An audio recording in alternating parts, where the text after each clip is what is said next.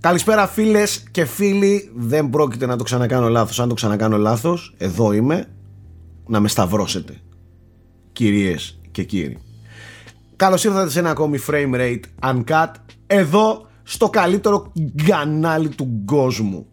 Μαζί μου έχω τα καλύτερα παιδιά του κόσμου. Θα ξεκινήσω πάντα με το καλύτερο παιδί. Βασικά δεν είναι καν παιδί. Είναι πατέρας. Είναι ο πατέρας όλων. Είναι ο πρόεδρος όλων των πρόεδρων. Γεια σας κύριε πρόεδρε, τι κάνετε; Είμαι καλά. Εσείς τι κάνετε, παιδιά μου; Είμαστε πάρα πολύ καλά. Καταρχάς, δεν, δεν το λέω τυχαία. Σου έχει φύγει πολλές φορές παιδιά μου και παιδιά μου και σε έχουν πάρει και στα σχόλια πώς φαίνεται ο δάσκαλος. Έτσι. Τραγικό, τραγικό, τραγικό. Εννοείται. Ε, αυτό που είναι σίγουρα παιδί μέσα του και δεν θα μεγαλώσει ποτέ θα πάω στον. Ω, δεν θα πάω σε σένα Θέμη γιατί νόμιζες ότι θα μείνεις παιδί.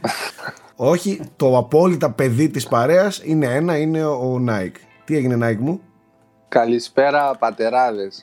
σε widescreen σήμερα, υπέροχος. Widescreen, ναι, υπέροχος, υπέροχος, πανέμορφος κούκλος. Τι κάνει η Κύπρος μας, καλά; Κύπρος Ε, μας. από σήμερα σε νέα καραντίνα. Γιατί; Καλά, Ε, σήμερα. αυξήθη- Τι; Καλά, σήμερα, ναι. η αυξή- Κύπρος σήμερα το ζει. Τώρα ξεκίνησε το πανηγύρι. Ε, τώρα είναι ποιος, ο τρίτος, ο τέταρτος κύκλος. Έχω χάσει τη σεζόν, δεν ξέρω, έχω χάσει επεισόδια, αλλά από σήμερα. Α, ναι, να τα σε- δεις, είναι πάρα πολύ ωραίες οι πρώτη σεζόν. Πολύ ωραίες, υπέροχες. Τα Εντάξει, πρώτα, μη μου κοίτα, σποϊλάρετε. τα πρώτα επεισόδια είναι λίγο παραπλανητικά, μετά όμως ε, δίνει καλά η σειρά. Pandemic, ωραία. Και από πάνω μας φυσικά, από πάνω μου και γενικά από πάνω μας, συνολικά, είναι η μεγάλη πλάτη του και αγκαλιά του Θέμη. Τον έχετε δει να κάνει τι wingspan έχει, τέτοιο το έχετε δει. Κάντε Τρελό. λίγο. Δεν δεν φτάνει, δεν Εν τω φτάνει. μεταξύ, άλλο θέλω να πω. Εγώ είμαι ενθουσιασμένος που έχω βάλει νέα λάμπα στο δωμάτιό μου που την ανοίγω πλέον και τυφλώνω με μαλάκα. Χειρουργείο. Αυτά Και είναι. Αυτά είναι. Τελευταίο που- μόνο. Εν τω μεταξύ, έφαγα jumpscare. Χθες το βράδυ είχα ξεχάσει ότι είχα τη λάμπα και την ανοίγω και λέω: Ωρε να σου μισό, άνοιξα το φως. Α, δεν μπορώ. Μόνο ο Θέμης μπορεί να φάει Είναι ο jumpscare. πατέρας και εσείς η μαμά που λέμε, είστε οι gaming γονείς μας, ρε φίλε. Μας έχετε μεγαλώσει, βγάζετε Εδώ. gamers στην κοινωνία. Εδώ, εδώ στα, στα ποδαράκια μας έχετε μεγαλώσει. λοιπόν, κυρίες και κύριοι, θέλω να πάμε με τη μία στα θέματα της επικαιρότητας. Σήμερα έχουμε μια πάρα πολύ ενδιαφέρουσα εκπομπή και θα ξεκινήσω με σένα Θέμη. Ε, αν ε, είδα καλά, έγιναν, είχαμε διάφορες εξελίξεις στο στρατόπεδο του PlayStation. Είχαμε κάποιες δηλώσεις από τον πρόεδρο. Ε, για μίλησέ μας λίγο για τη φάση. Λοιπόν, το πιο πρόσφατο, πρόσφατο, πρόσφατο που έγινε είναι ότι 5 λεπτά πριν ανοίξουμε το frame rate, ε, ανακοινώθηκε ένα καινούριο state of play από τη Sony, το οποίο θα γίνει σε λίγες ημέρες, ε, νομίζω στις 29 του μήνα. την Πέμπτη, ναι, την Πέμπτη. Πέμπτη. Θα γίνει την Πέμπτη και θα εστιάσει κυρίως στο Ratchet και Clank Rift Apart, το οποίο κυκλοφορεί αυτό το καλοκαίρι. Και επί τη ευκαιρία μας έδωσαν και ένα καινούριο gameplay trailer για το παιχνίδι, ε, το οποίο βλέπετε και αυτή τη στιγμή από πίσω. Που ως φαν της σειράς, εγώ μπορώ να πω ότι με έχει ενθουσιάσει. Δηλαδή, φαίνεται να είναι πολύ μεγάλη παραγωγή με πολύ εντυπωσιακά set pieces. Ε, τώρα θα το δούμε και περισσότερο στο State of Play και θα το ξανασυζητήσουμε το Ratchet όταν έρθει η ώρα του. Έχει Ε, απειροελάχιστες πιθανότητες να αποτύχει αυτό το game, παιδιά, να ξέρετε. Πιστεύω, δηλαδή, ναι. δηλαδή όλα, όλα ε, οδηγούν στο να έχει και τεράστια εμπορική επιτυχία και να είναι καλό παιχνίδι. Εμάς μας ενδιαφέρει βέβαια να είναι καλό παιχνίδι που μάλλον θα είναι. Και εγώ Είναι το πιστεύω νομίζω- και η... Συγγνώμη Γιώργο, έχει κάνει πλέον, έχει πολλά παιχνίδια Ratchet στην πλάτη της Insomniac, νομίζω ξέρει τι θέλουν οι fans ε, και απλά μένει να το δώσει. Είναι και αρκετά φορμαρισμένη τώρα τελευταία και τα δύο Spider-Man ήταν πολύ καλά. Οπότε Ε, είναι η- σιγουράκι νομίζω. Νομίζω υπάρχει και μια δίψα γιατί θα είναι το πρώτο έτσι κανονικό PlayStation 5 παιχνίδι από κάποια γνωστή της ομάδα τέλος Μμμ. πάντων. Αν, κρι- αν πούμε το Demon Souls, εντάξει, όσο και αν ήταν εντυπωσιακό, ήταν remake ουσιαστικά, δεν ήταν κάτι καινούριο. Αυτό φαίνεται να έχει σχεδιαστεί από την αρχή για το PS5, είναι Insomniac από πίσω, είναι και το Ratchet, εντάξει.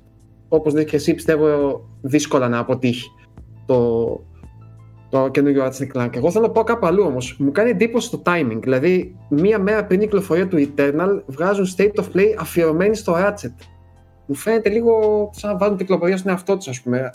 Άστο μετά την κυκλοφορία, μάλλον, ξέρω εγώ. Άμα θες την Σαν- άποψή μου, η άποψή μου είναι ότι το Returnal δεν θεωρείται από τη Sony ως ένα... Πώς να το πω τώρα... Ναι. Δεν, Ως δεν- ένα- δεν μπορεί να γραμμής. στήσει εικόνα πάνω του, ας πούμε. Όχι. Δεν μπορεί να στήσει. Όχι, ναι, είναι, καταλαβαίνω είναι, τι είναι λες. απλά ένα συνοδευτικό Ναι, ωραίο, ένα ωραίο συνοδευτικό. ε, για το PlayStation 5 για το κοινό που έχει ήδη την κονσόλα αλλά νομίζω ότι το, όλα τα φώτα είναι στραμμένα στο Ratchet Clank δεν το συζητάμε Ναι, ναι, ναι.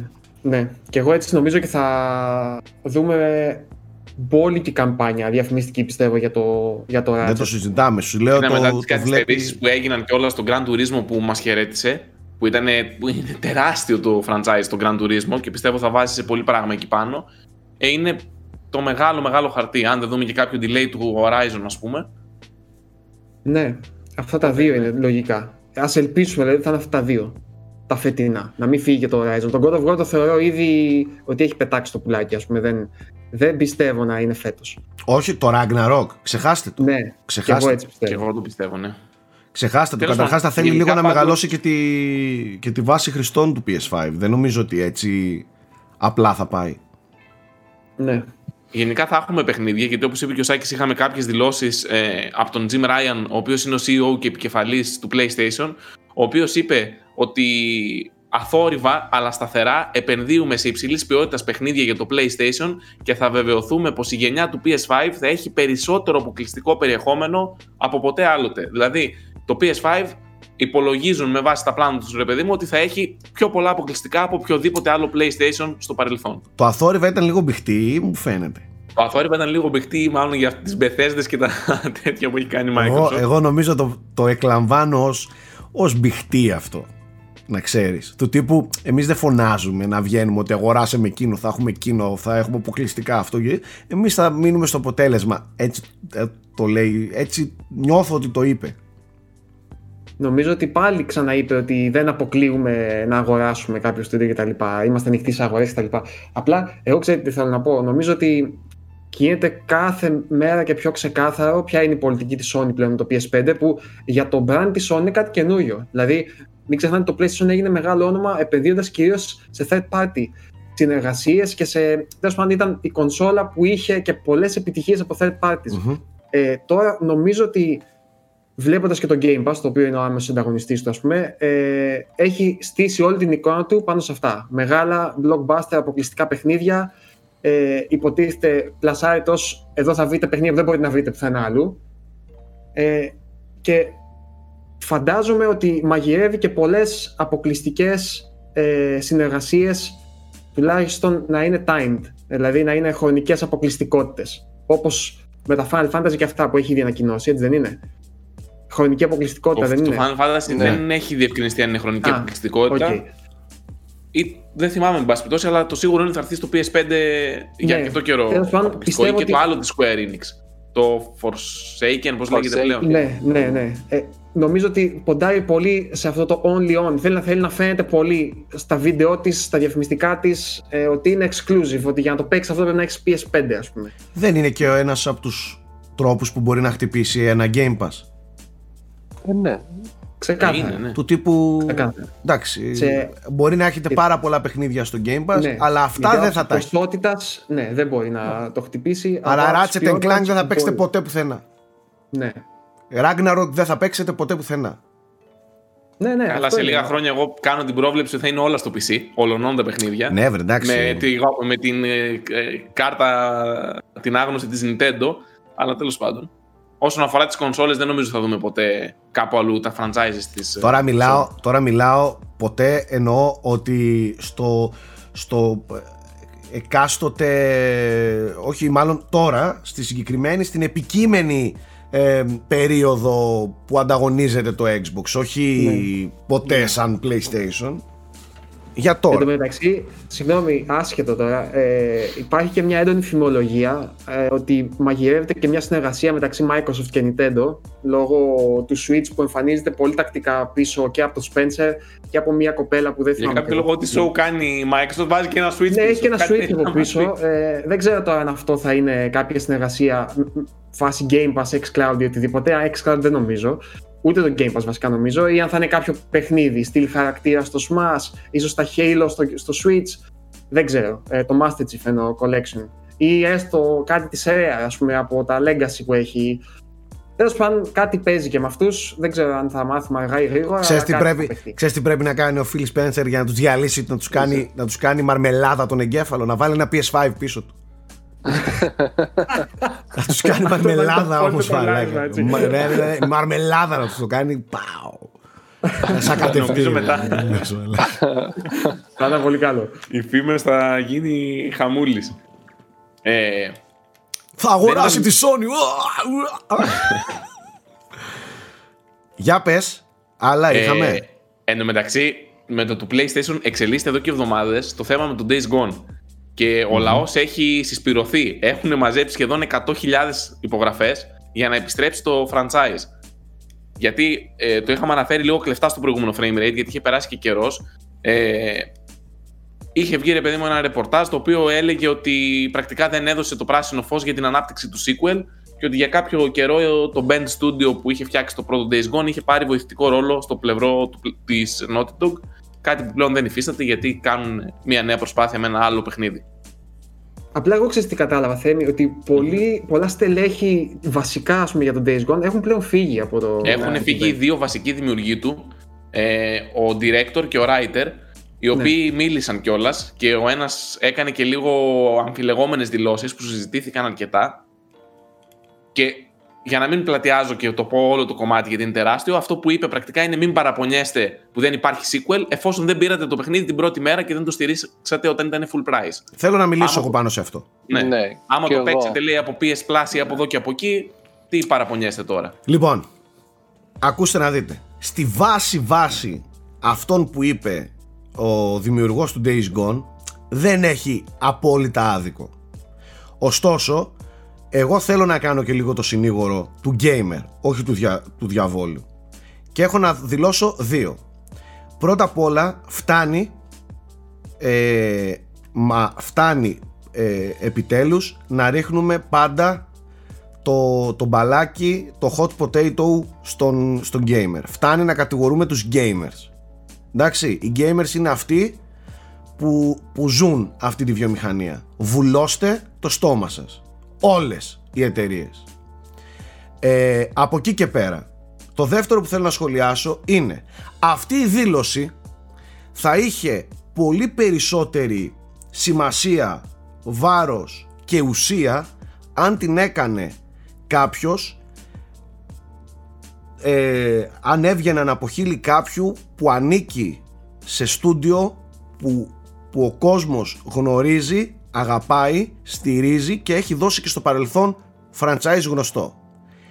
Όσο λοιπόν ο κύριος αυτός ε, αναρωτιέται ή μάλλον ζητάει από τον gamer να μην αναρωτιέται και να ζητάει στήριξη αφ- από τον gamer ε, καλό θα ήταν να σκεφτεί και ότι δεν μπορείς και εσύ από την πλευρά σου αγαπητέ κύριε Days Gone να ζητάς για ένα άγνωστο franchise για ένα πρωτοεμφανιζόμενο game ο άλλος να σε εμπιστευτεί με κλειστά μάτια. Δηλαδή ξαναλέω να το ζητήσει ο Kojima να το ζητήσει ο χ ο ψ η χ ψ εταιρεία που δίνει και, και έχει αποδειχθεί στο παρελθόν έχει δίκιο. Του τύπου μη θέλετε ρε μαλάκες παιχνίδι από τον Kojima άμα δεν στηρίξετε το Death Stranding αλλά τώρα το Days Gone πρέπει να αποδείξει για να, για να ζητήσει. Όχι πρώτα να ζητήσει και μετά να αποδείξει. Μην τα μπερδεύουμε. Το Days Gone το τι κάναν τώρα μεταξύ τους στο PlayStation δεν με νοιάζει. Που εγώ θεωρώ ότι, τα, ότι μεταξύ τους έχει γίνει η τριβή. Εκεί πέρα λίγο χαλάστηκε. Το, η αλλαγή σχεδίων της, ε, της Sony ε, τους έχει βρει λίγο τους βρήκε προεκπλήξεως. Ε, ενδεχομένως το κομμάτι του κοινού που είχε το Days Gone καλύπτεται και από άλλα games και στην τελική μπορεί και εμπορικά να μην πήγε καλά. Μπορεί ε, και σαν setting πλέον να μην ενδιαφέρεται άλλο η Sony και γενικότερα να μην της αρέσει τη Sony να βλέπει παιχνίδια που απλά καλύπτουν κενά. Να δίνει τόσα εκατομμύρια δηλαδή σε παραγωγές που απλά καλύπτουν κενά ε, μπορεί να μην της ε, καθότανε δικιά της πολιτική είναι καλή η πολιτική αυτή κάτι για μετακρίτη και τέτοια; Όχι Ούτε όμως εμένα με νοιάζει. Εμένα με νοιάζει να παίζω καλά games. Τι παιχνίδι ήταν το Days Gone, ήταν ok. Το Δεν- launch ήταν ok. Δεν με νοιάζει. Εμένα με νοιάζει ότι το παιχνίδι σαν παιχνίδι ήταν ok. Δεν ήταν κανένα αριστούργημα. Δεν ήταν κανένα πράγμα που έριχνες σε αγώνια και, και τάραξε τα νερά της βιομηχανίας. Δεν μπορεί ένα τέτοιο game να, θέλει, να απαιτεί ο δημιουργός από τον gamer να το πληρώσει 70 ευρώ. Τι είναι ο gamer ρε μαλάκα; Θα δώσει 70 ευρώ σε κάποιον που ξέρει που θα τα δώσει τα λεφτά του. Day one στις περισσότερες ποιο είναι το ιδανικό λέω τώρα Κοίτα, εγώ ξέρεις τι σκέφτομαι ότι παρόλο που στο, στο game, στο gaming το σκεφτόμαστε λίγο πιο πολύ με το πάθος κτλ. Δεν νομίζω ότι ο περισσότερος κόσμος, η πλειοψηφία, αγοράζει ένα προϊόν. Γενικά μιλάω τώρα, όχι μόνο για τα παιχνίδια, επειδή θέλει να στηρίξει κάποιον. Ναι, το παίρνεις επειδή είσαι καταναλωτής, επειδή θέλεις το προϊόν. Δηλαδή δεν, Ναι. παίρνω, δεν θα πάρω εγώ αύριο. αυτός, α, αυτός δικαιολογημένα βγαίνει και λέει καλά ρε μαλάκες ζητάτε απεγνωσμένα Days Gone 2 ενώ δεν το αγοράσατε; Αυτός θεω- η βάση σου λέω έχει, έχει ένα δίκιο Έχει, έχει Κατάλαβες; point. Ναι, Ναι, δεν λέω ότι δεν έχει δίκιο. Απλά σου λέω εγώ το σκέφτομαι εντελώς από την πλευρά του καταναλωτή. Αύριο μεθαύριο θα μαζέψω χρήματα, θέλω να πάρω ένα αυτοκίνητο. Δεν θα πάρω Mercedes επειδή θέλω να στηρίξω τη, Αλλά- τη Mercedes. Θα πάρω αυτό που μου αρέσει γιατί είμαι καταναλωτής. Το προϊόν κοιτάω. αλλά, αλλά Ίσως να είναι και χαζός τρόπος σκέψης αυτός. ρε να σου πω κάτι αλλά το παιχνίδι δεν το ήξερε ο κόσμος. Στα reviews και τα λοιπά δεν τάραξε τα νερά. Δεν ήταν δεν βγαίναμε όλοι super ενθουσιασμένοι οι reviewers στα μέσα. Λέγανε ότι είναι ένα καλό παιχνίδι ναι οκ αξιοπρεπές έχει αυτά τα προβλήματα. Ο άλλος δεν μπορεί σε ένα τέτοιο game να, να εμπιστευτεί 70 ευρώ από την τσέπη του. Οπότε ο κύριος αυτός θα έπρεπε να πει ότι το δεύτερο τώρα που έχει αποκτήσει και την υστεροφημία του το δεύτερο ενδεχομένως να το στηρίξουν οι gamers αφού αγάπησαν αυτοί που αγάπησαν και ψήφισαν στο petition να το αγοράσουν.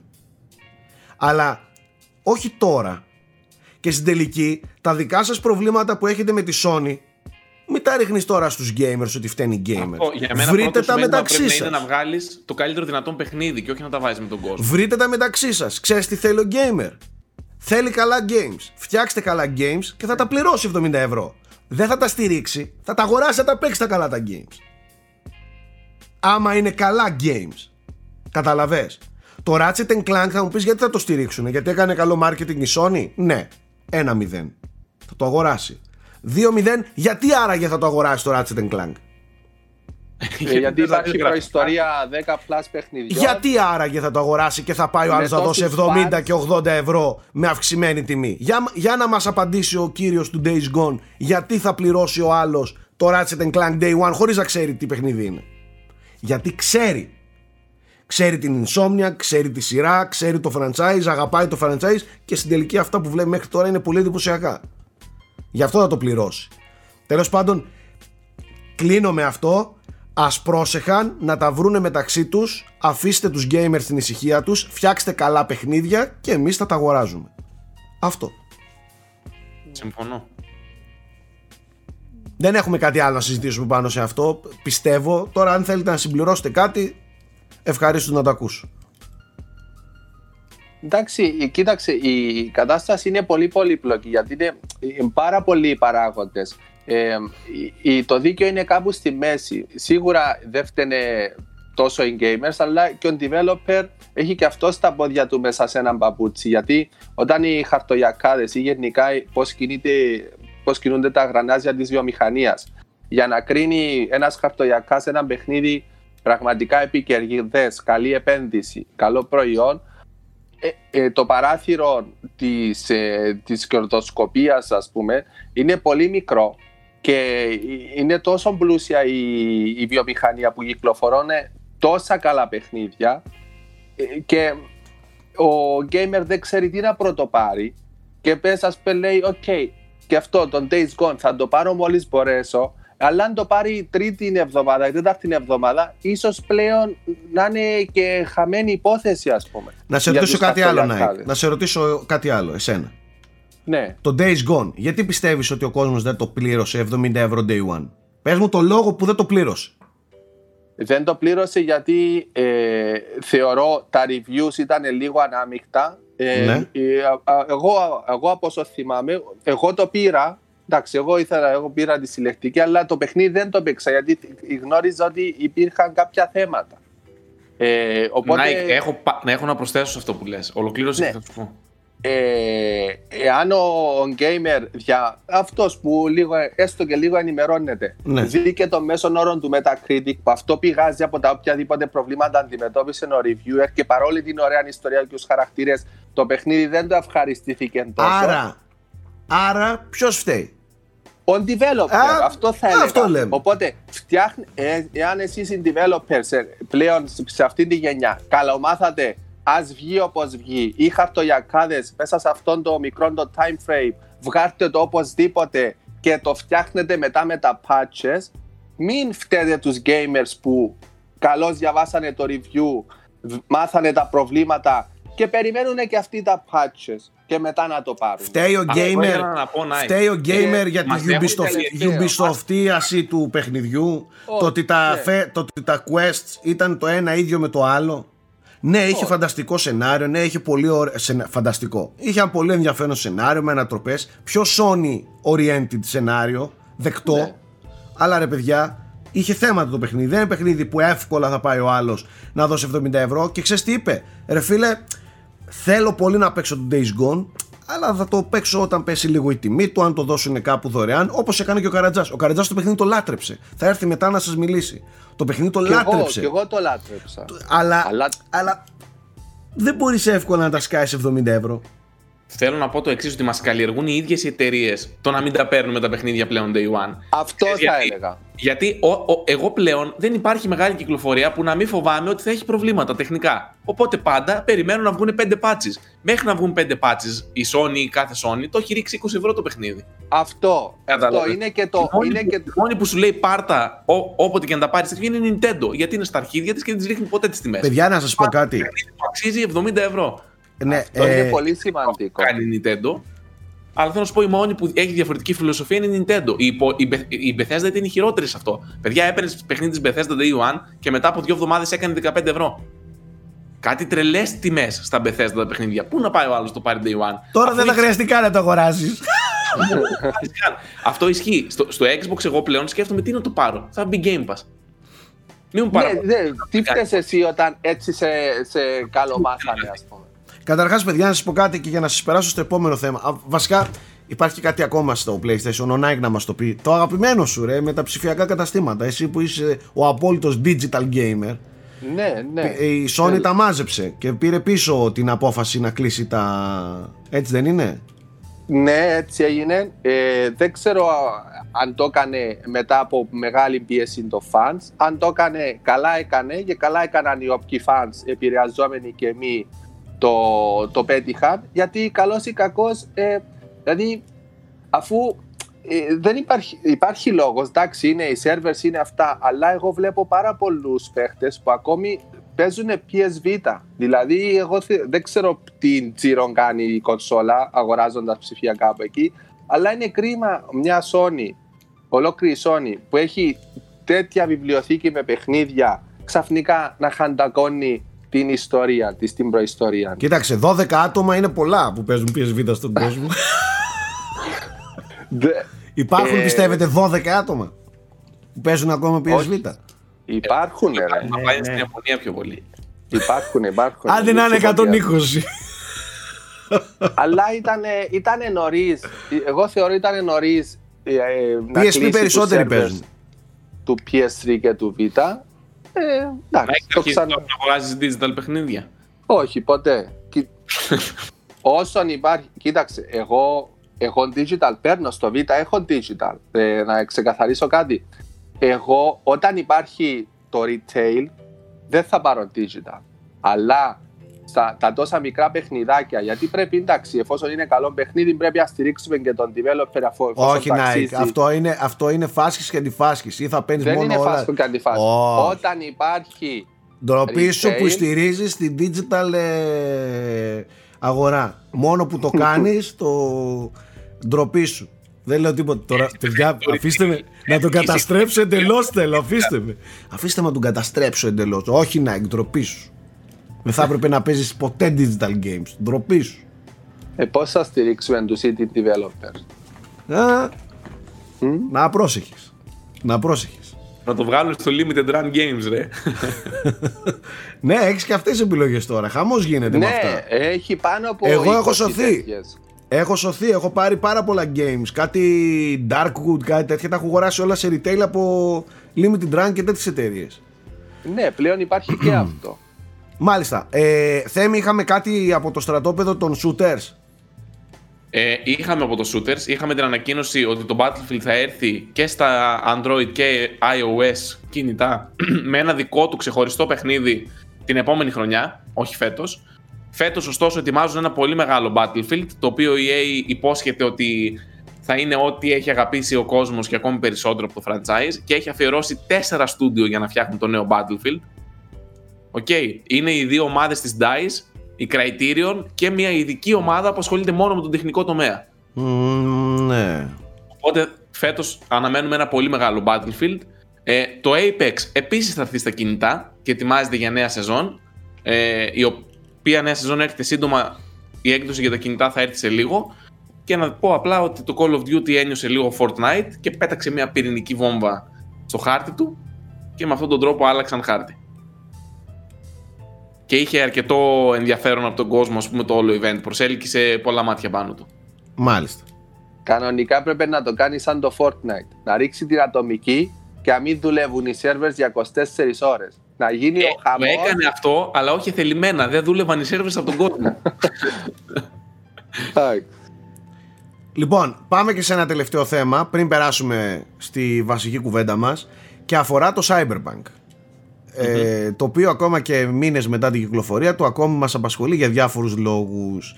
Βγήκε λοιπόν σε συνεντεύξεις της η, η CD Projekt Red και ανακοίνωσε μερικά νούμερα. Τα νούμερα αυτά εν ολίγης μας λένε ότι το παιχνίδι ε, μέχρι στιγμής παρόλα αυτά που έχουν συμβεί έχει Όχι μέχρι σημειώσει στιγμής. Μέσα στο 2020. Α το 20 ήταν αυτό Μέχρι το τέλος του 2020, Ναι, ναι. μόνο το Δεκέμβριο. Χριστέ Μόνο μου. Δεκέμβρη. Παιδιά, το Αυτή τη παιχνίδι λεπτομέρεια βγήκε- δεν την είχα δει Το παιχνίδι βγήκε 10 Δεκεμβρίου, ε, σε τρεις εβδομάδες δηλαδή. Σε τρεις εβδομάδες σημείωσε σχεδόν 14 εκατομμύρια πωλήσει. Και ξέρεις τι, νομίζω ότι είχε κοντά στα 13 την πρώτη εβδομάδα και μετά μόλις, ξέρω εγώ, γιατί είχε γίνει ήδη ο χαμός Ναι, με ναι. το κακό word of mouth, ας πούμε, και μετά μόλις 700.000, κάτι τέτοιο δηλαδή διάβασα ότι ήταν το split. Τα περισσότερα ήταν δηλαδή day one φάση. Ωραία. Το νούμερο. Γιατί μετά δούλεψε και η μεταπόληση. Πάρα πολύ. Δηλαδή Σωστό. Ναι, γέμισε ναι. η. Ναι, ναι, ναι, second ισχύει. hand.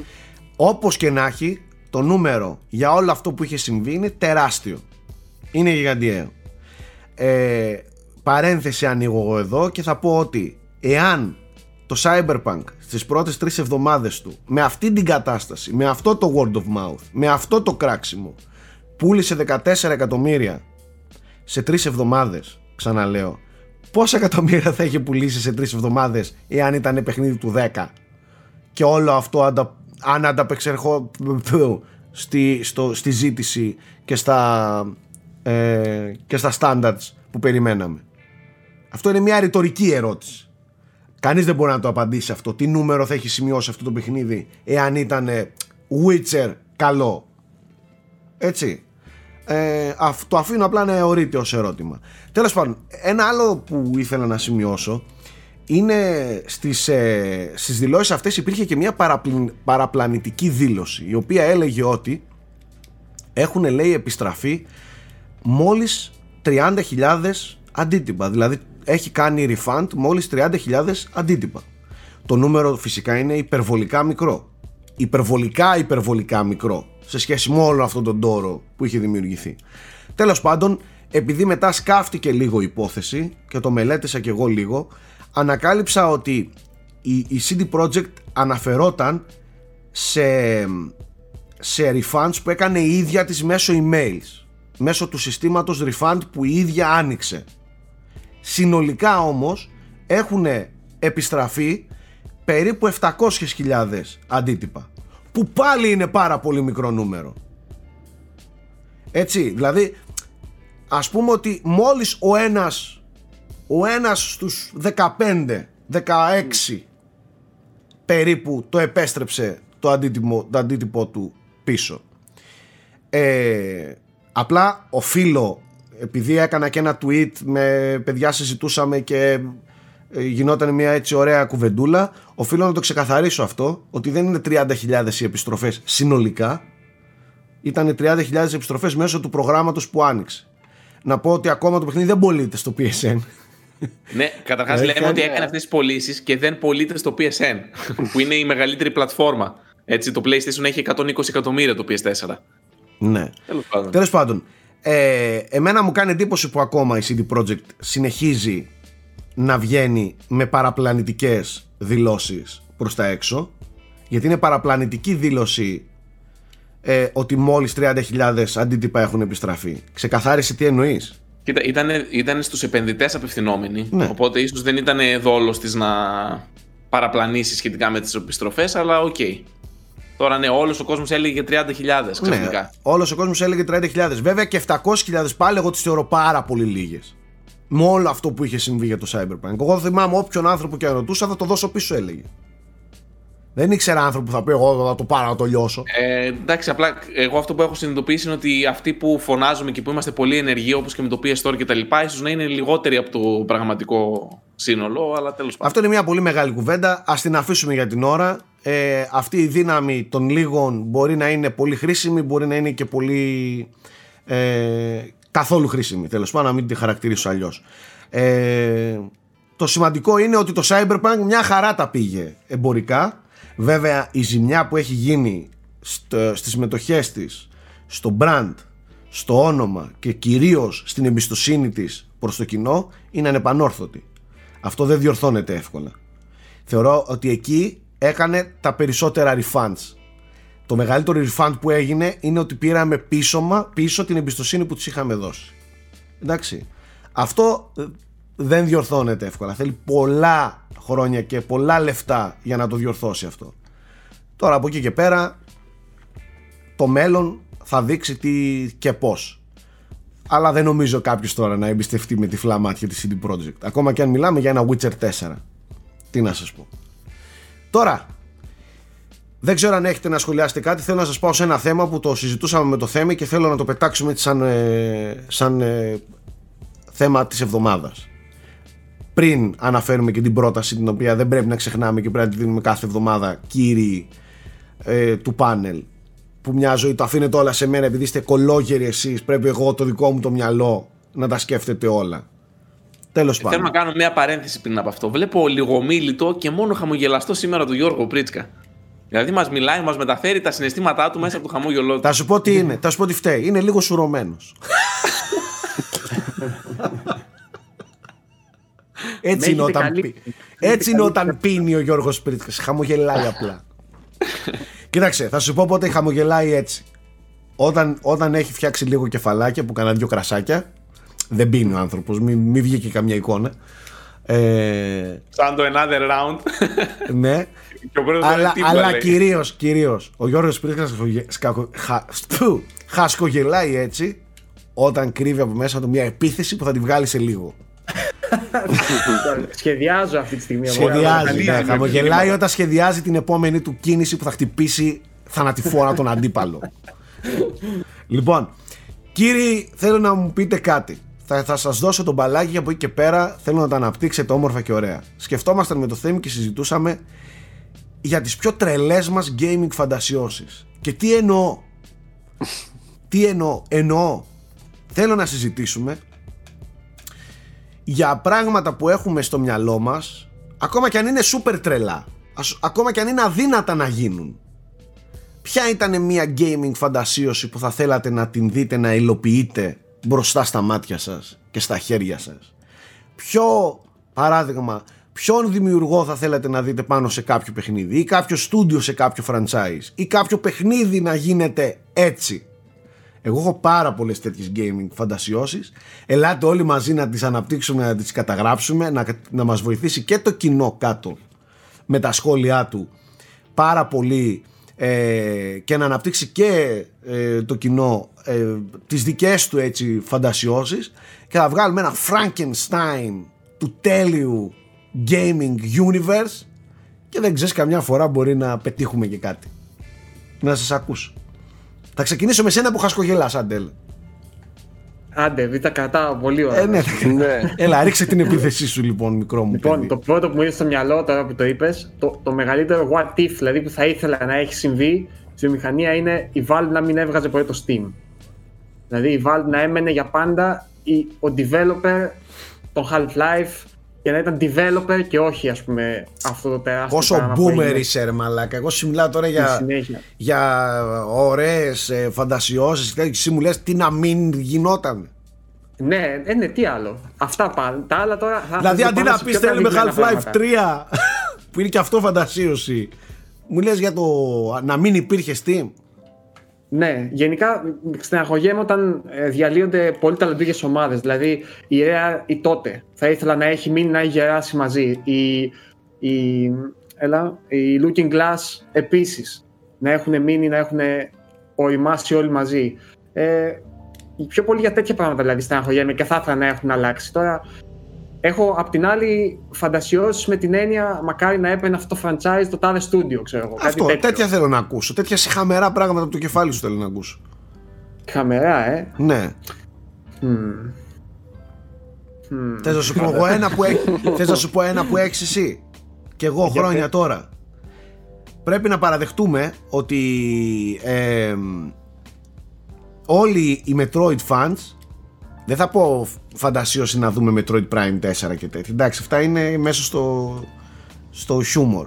Αλλά ε, δεν έχουμε όλη φαντασίωση από μωρά παιδιά που παίζαμε μωρά, από μικρά παιδιά που παίζαμε Metroid Prime να δούμε Metroid Prime από ένα στούντιο να είναι αυτό που είναι σαν παιχνίδια τα Metroid Prime αλλά να είναι από στούντιο το οποίο θα μπορέσει, θα μπορέσει να ανταπεξέλθει πάρα πολύ και στο τεχνικό κομμάτι με, με απίθανα γραφικά, απίθανους κόσμους τεχνικά δηλαδή να είναι πολύ ψηλά ρε παιδί μου να είναι, να είναι Bioshock ψηλά όπως ήταν τότε το Bioshock ε, Όπως το Prime δηλαδή. Το πρώτο Prime ήταν έτσι στην εποχή του.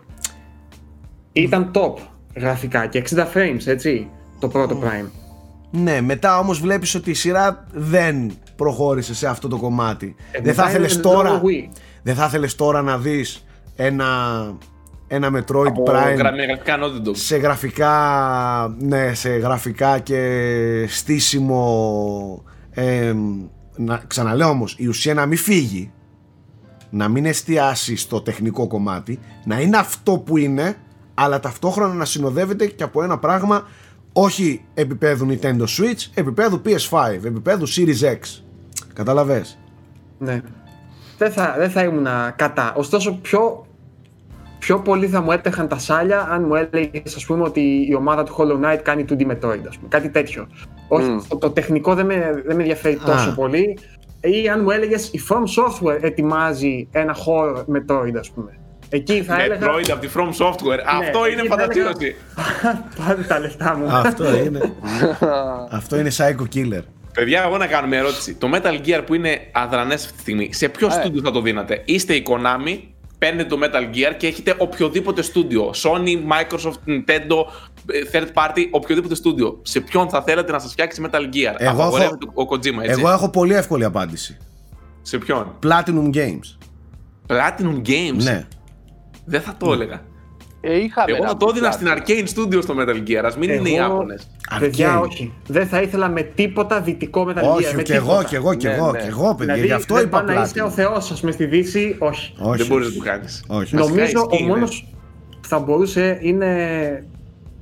Αλλά όχι, δεν, πιστεύω δεν γίνεται. Είναι λίγο μαλακή, αλλά τι να κάνουμε. Δεν γίνεται να, να, μην, το, να μην. Δεν μπορεί να γίνει Metal Gear χωρί Kojima, πιστεύω. Ναι, δεν, μπορεί. γίνεται. Δεν Ποιος γίνεται, άλλος. ναι. Δηλαδή. Δεν, δεν μπορώ να το, να το φανταστώ. Όπως δεν μπορώ να φανταστώ Dark Souls ή κάτι αντίστοιχο, ας πούμε, που να μην είναι από το Miyazaki. Κοίταξε, με σάλιο και υπομονή όλα γίνονται. ε, αλλά. Απλά εδώ- ξέρεις, πρέπει να αποδεχτούμε ότι θα είναι κάτι διαφορετικό. Οπότε εκεί Αυτό. δεν χρειάζεται και, και Αυτό. Metal Gear, κατάλαβες. Αυτό. Και εγώ θα μπορούσα να πω Silent Hill χωρίς τη Team Silent δεν γίνεται, αλλά είδες ο Kojima που το πλησίασε. Ισχύει. Το Δεν είναι το- Silent δεν Hill είναι σε το ποιον θα ίδιο. το έδινε σήμερα. Δεν είναι το ίδιο Γιατί που ακούγεται θα το πάρει Blobber Team. Το, το Silent Hill ακούγεται πολύ, ναι. Α μην είναι και στούντιο, σε δημιουργό ξέρω εγώ, στον Ken Levine. Ε, Γιατί όχι; ναι. Ναι, σε τέτοια διαστραμμένα κεφάλια εγώ θα το εμπιστευόμουν. Σε τέτοιους ε, ψυχάκιδε. Θα το, θα το εμπιστευόμουν και ας είναι πιο δυτική η, η- ο τρόπος σκέψης τους. Εν τω μεταξύ και το Bioshock τώρα που το, το φτιάχνει ένα άλλο στούντιο, το Bioshock 4, εντελώς διαφορετικό, νεοσύστατο. Ε, πιστεύω έπρεπε το Bioshock να. να- Θέλω δηλαδή να πέσει το ίντερνετ, δηλαδή ένα συνδυασμό περίεργο. Ας σου πω και μια άλλη, Bioshock από την Naughty Εγώ- Dog. και άλλη gaming φαντασίωση. Halo από την Bungie. Μαλάκα δεν θα γαμούσε, ε, δεν θα ήταν έπος. Φαντάσου, ε. Μαλάκα, έπος θα ήταν, Λοιπόν, πιστεύω. Αυτό είναι ωραίο. Σκεφτείτε λίγο αν, αν μπορούσατε να κάνετε ένα swap μεταξύ εταιριών, ας πούμε. Τι franchise θα δίνατε σε ποιον, ανάμεσα σε εταιρείες όμως. Δηλαδή, εγώ θα έδινα ε, ξεκάθαρα τα Ratchet στην Nintendo, ας πούμε. Θα ήμουν πολύ Α, περίεργος να δω τι έτσι. θα έκανε η Nintendo με Ναι. τα Ratchet. Εγώ θα δίνα Ε, το Sonic στην Nintendo. ε, να βγει επιτέλους ένα σωστό Sonic Α- παιχνίδι. Αυτό, αυτό θα το έλεγα. Η Nintendo- η Nintendo. Θέλω να δω Sonic από Nintendo, Rayman από Nintendo, Crash από Nintendo, δηλαδή όλα Και αυτά. Silent θα- Hill από Nintendo.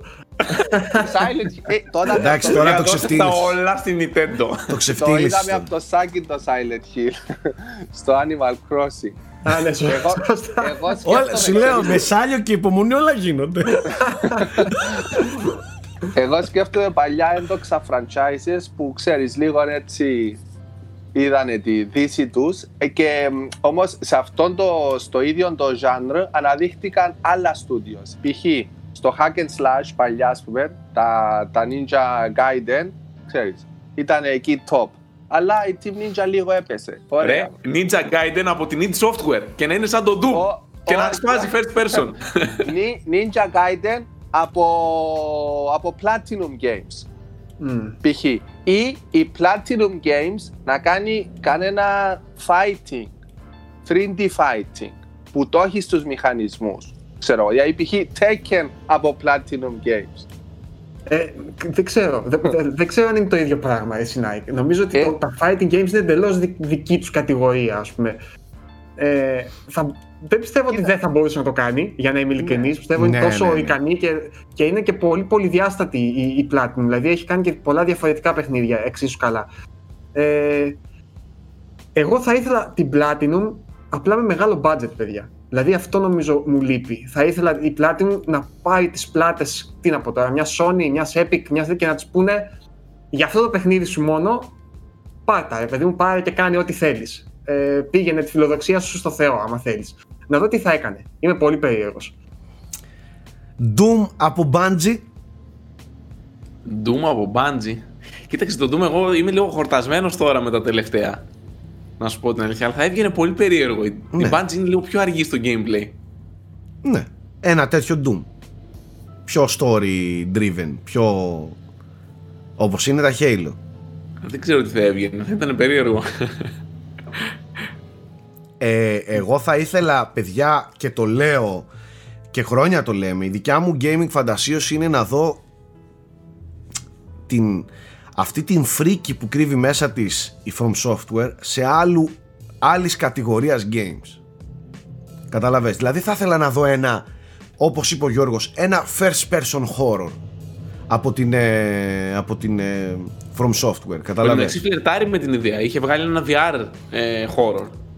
Ο Ναι. Μιαζάκη. Ναι, Ναι, ναι. Δηλαδή θα, τον, θα ήθελα να τον δω ή ακόμα να σου πω κάτι ακόμα και σε ένα, ένα όπως το είπε ο Γιώργος πάρα πολύ ωραία ιδέα, ένα ε, Hollow Knight τύπου ε, παιχνίδι από την From Software πιο, πιο βαρύ, πιο πιο πιο ε, ή να σου πω Πάντως- κάτι από, ακόμα και από τους developers του Little Nightmares που μάλλον θα δούμε κάτι διαφορετικό να δω παιχνίδι που δεν είναι στο ύφος αυτό το μικρό, το indie, το side scrolling και τα λοιπά. Κάτι πιο ιδιαίτερο. Σωστό. Λοιπόν, σου έχω το, το πιο κουλό συνδυασμό τώρα.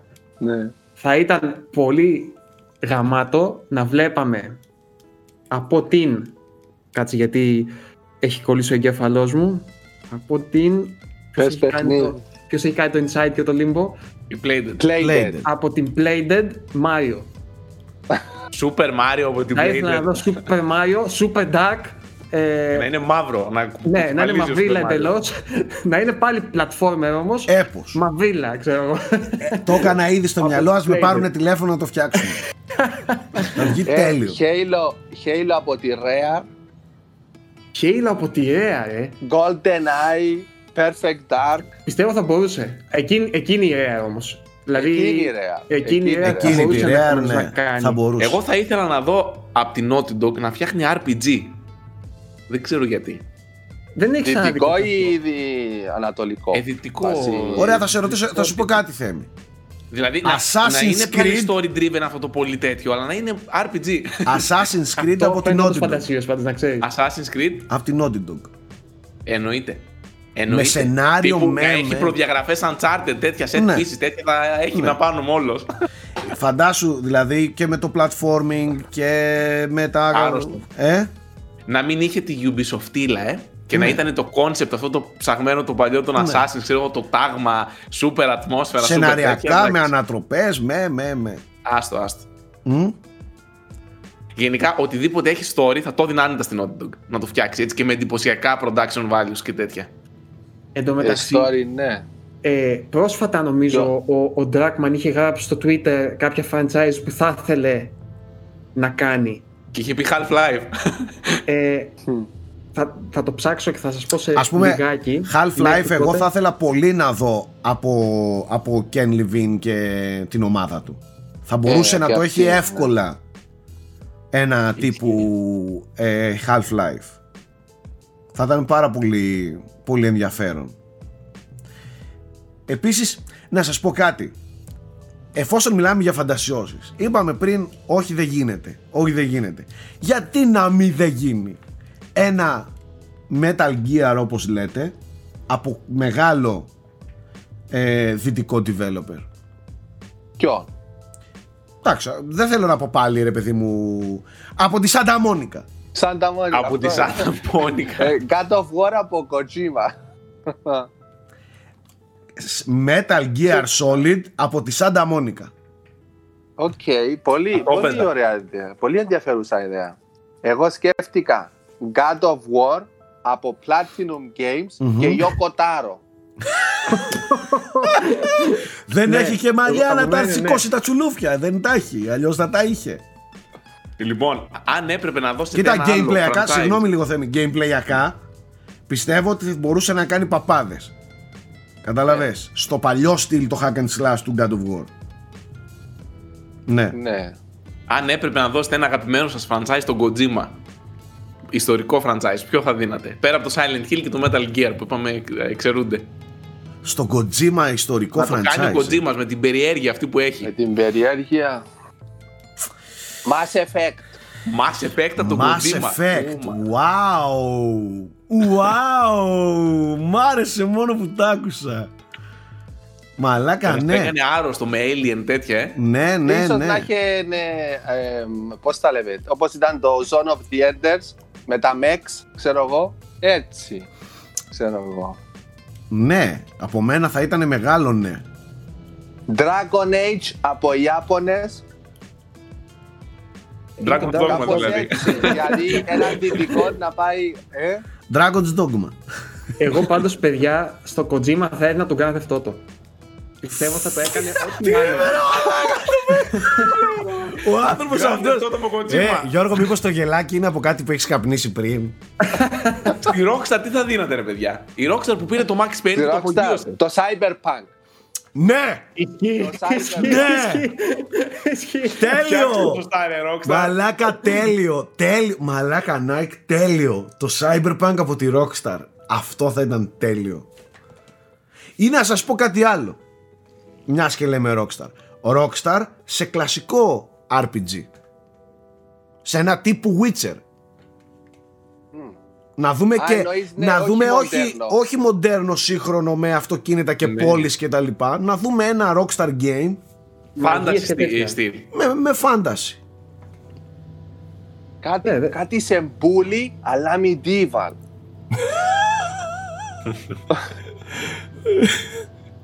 Τότε το σχολείο Α, Nike ήταν μόνο ο, πώ να ο, πιάνει το σπαθί και την ο, ασπίδα. Team, team Silent, Manhunt. Μμμ.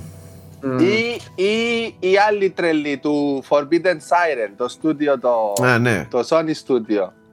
Λοιπόν, και μία τελευταία ερώτηση. Ε, η, η CD Projekt έγινε η φόλα με το Cyberpunk και θέλει να φτιάξει άλλο παιχνίδι. Έχει τα, τα super φράγκα που έχει βγάλει και πάει να ψωνίσει ένα franchise αλουνού.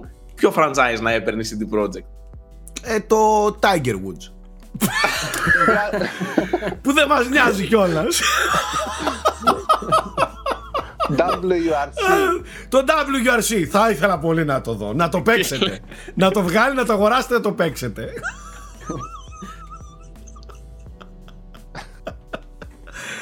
ε, πώς αλλάζουν από τη CD Projekt, Ακούστε ναι. πώς αλλάζουν όμως οι καιροί μαλάκες ε. Πριν έξι μήνες να συζητούσαμε αυτό το πράγμα Ξέρεις τα λέγαμε CD Projekt Η εταιρεία του λαού Όλα, ας τα πάει όλα. Όχι, ας τα πάει όλα. CD Όλα, Projekt, δώστα. CD Projekt η εταιρεία του λαού είναι δικιά μας Δικιά μας εταιρεία είναι Ο κόσμος δηλαδή τι- δεν μας, δεν μας παίρνει λεφτά για τα microtransactions Μας δίνει δωρεάν DLCs Ενώ οι άλλοι κάνουν loot boxes Αυτή η εταιρεία είναι τίμια του λαού Και για αυτή η τίμια εταιρεία έκανε όλα αυτά Ε, Να πώς σας πω αλλάζουν έναν οι άλλο καιροί του... Για τον Kojima, έναν άλλο franchise νεκρό πλέον. Dead Space.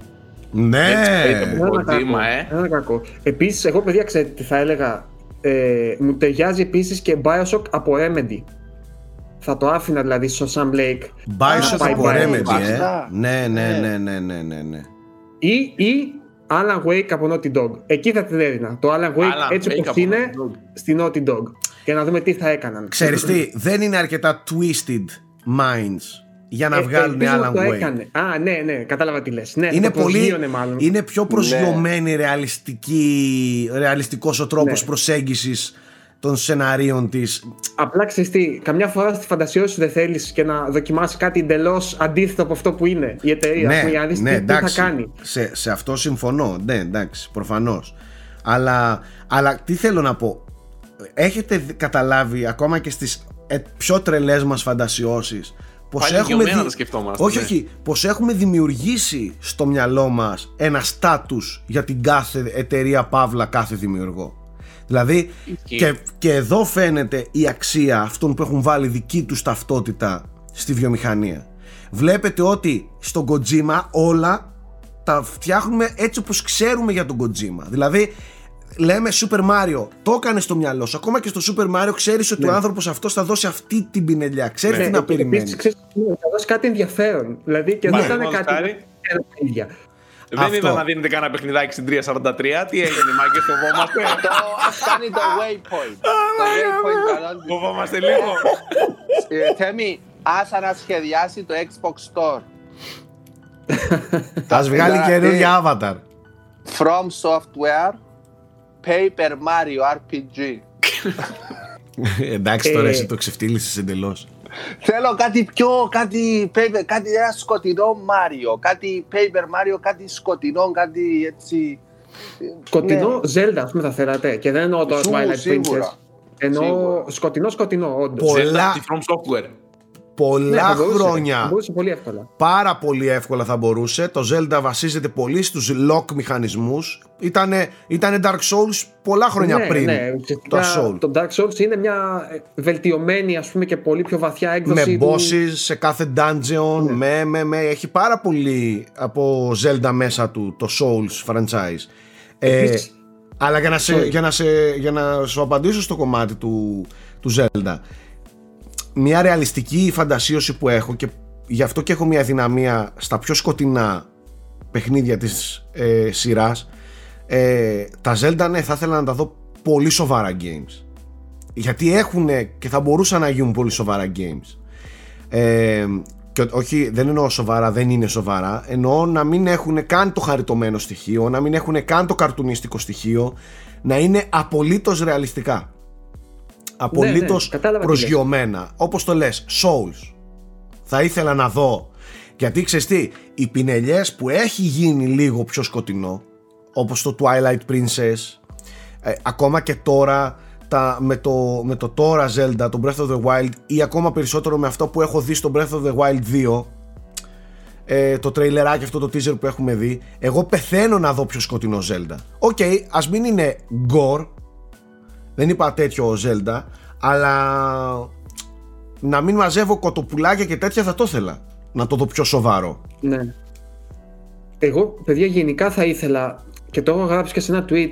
θα ήθελα οι εταιρείες να είναι λίγο έτσι πιο καλά. Η Nintendo είναι και τραγική σε αυτό το κομμάτι. Να είναι λίγο πιο χαλαρές με, με την εικόνα των franchise της και να πειραματιζόντουσαν λίγο περισσότερο ακόμα και σε μικρά παιχνίδια. Δηλαδή να έβγαιναν μικρές πώς να σου πω, ε, μικρές ιδέες σε δύο ώρα παιχνίδια, όχι παραπάνω, δύο ώρα, τρία ώρα, ας πούμε, έτσι, mm. ε, πειραματικά. Πώς είναι τα short movies, ας πούμε, βλέπεις από την Pixar mm. που έχουν αναδειχθεί σπουδαίοι δημιουργία από εκεί. Είναι κάτι σαν σχολείο δηλαδή, περνάς πρώτα από εκεί και μετά πας σε μεγάλες παραγωγές. Θα ήθελα, ας πούμε, ένα σκοτεινό Zelda, πειραματικό, δύο ώρο. Κάντο, ένα θυμάστε... mini dungeon. Κατάλαβες. Ναι, ναι. Mini world, mini dungeon. Τελείωσε. Θυμάστε κάτι games τέτοια που έχουν δημιουργηθεί για το, για το, για το Tomb Raider; Κάτι τέτοια mm. μικρά τύπου Dungeon Crawlers, τύπου. Ναι, ναι, το Lala Go. Go. Ναι, ναι. ναι. Και, όχι το... κι άλλα, κι άλλα. Έχει κι άλλα. Και το Temple of Osiris. Μπράβο, μπράβο, έτσι, ναι. έτσι. Έχει πολλά τέτοια μικρά, μικρές παρενθέσεις η σειρά του Raider που μάλιστα είναι και πολύ πετυχημένες κάποιες. Ή θυμάσαι, φυσικά το θυμάσαι, ναι, εντάξει, δεν είπαμε να μείνει έτσι, αλλά σκεφτείτε ότι πόσο ευχάριστη παρένθεση ήταν το Other M, το Metroid. Ναι. Ναι, ναι, εντάξει, Team Ninja, ναι. Με τη λογική, όχι ότι. Ναι, ήταν κάτι ναι, διαφορετικό. Ναι. Είδες και μία άλλη πτυχή, ας πούμε, του, του Metroid. Δεν θέλω να μείνει έτσι. Έτσι. Αλλά καταρχάς από το να μην βλέπουμε καθόλου, ας το βλέπαμε και έτσι. Αλλά ε, εμένα μου αρέσει να πειραματίζονται, ναι. Και... Εγώ σκέφτηκα. Ναι, πες Γιώργο. Θα αλλάξω τελείως θέμα. Οπότε πες τι θέλεις. Εγώ έχω σκεφτεί ένα τελευταίο παράνομο. Ωραία, ε, ε, δύο εγώ. Ε, σκεφτόμουν developers που ξέρεις είναι καλοί σε κάτι, σε συγκεκριμένη πτυχή. Π.χ. ας πούμε η Remedy στο να πλάθεις ιστορίες και στο storytelling και αυτά. Θα ήθελα να δω τη Remedy σε κάτι, κάτι πιο παλιό, σε κάτι medieval ή κάτι εκείνης της εποχής. Επίσης, σκέφτομαι πάλι μια άλλη εταιρεία που κάνει κάτι πολύ καλό σε, άλλο, σε άλλη προοπτική να πάρει ένα franchise, να το αλλάξει την κάμερα και να δει πώς θα το φέρει. Δηλαδή, ε, Arcane σε Assassin's Creed. Ε, πιστεύω θα ήταν κορυφή. Ναι, ναι, ναι, θα ήταν κορυφή. Θα ήταν τέλειο. First ναι, ναι. person Assassin's Creed. Αυτό είναι μια ρεαλιστική και ρεαλιστική ωραία προσέγγιση Arcane και Assassin's Creed, ναι. Final Fantasy από τη Ubisoft να είναι απέσιο. λοιπόν, έχει πλάκα να δούμε και τους χειρότερους συνδυασμούς που μπορούμε να σκεφτούμε. Αυτός θα ήταν στάνταρ, ας πούμε. Ubisoft να κάνει Final Fantasy. Πριν πάμε εκεί όμως, εγώ ξέρετε τι θα ήθελα επίση, κάτι που δεν είναι εντελώς εντελώς απίθανο. Ε, Μιας και είναι φίλοι. Ο, ο Αονούμα με τον ε, Φουμίτο Γουέντα είναι κολλητή. Ε, θα ήθελα να δω κάποια στιγμή μια συνεργασία mm. της Nintendo με το Wenda ή ακόμα και αν να μην είναι πάνω σε franchise της Nintendo, να δώσω στο Wenda τέλος πάντων να συνεργαστούν. Νομίζω ότι θα ωφελούσε και είναι αρκετά πιο κοντά η προσεγγίση του ενός με του άλλου από όσο ενδεχομένως να φαίνεται από μακριά. Δηλαδή, αν μου έλεγες ένα νέο Majora's Mask όπου θα είναι director ο Wenda όμως, όχι ο, oh, Νούμα, ναι. θα σου έλεγα ναι. Ας πούμε, και συμβολή ο Ιωκοτάρο. Κοίταξε. Πιστεύω ότι τον Ουέντα θα έλεγες ναι, επειδή σε ξέρω. Ουέντα θα έλεγες ναι και για παιχνίδι ping-pong. Ναι, ε, ναι, μάλλον Κοίταξε, η Rockstar έκανε καταπληκτικό ping-pong. Οπότε ναι, δηλαδή. Και ήταν όντω. Actual παιχνιδάρα έκανε η Rockstar τότε. Παιδιά, η Rockstar έχει βγάλει κακό παιχνίδι. Κακό παιχνίδι. Κακό, όχι μέτριο.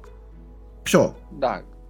Α, το... ε, κάποιοι μπορεί να θεωρήσουν το The Warriors μέτριο ή το Manhunt 2 μέτριο, ξέρω εγώ.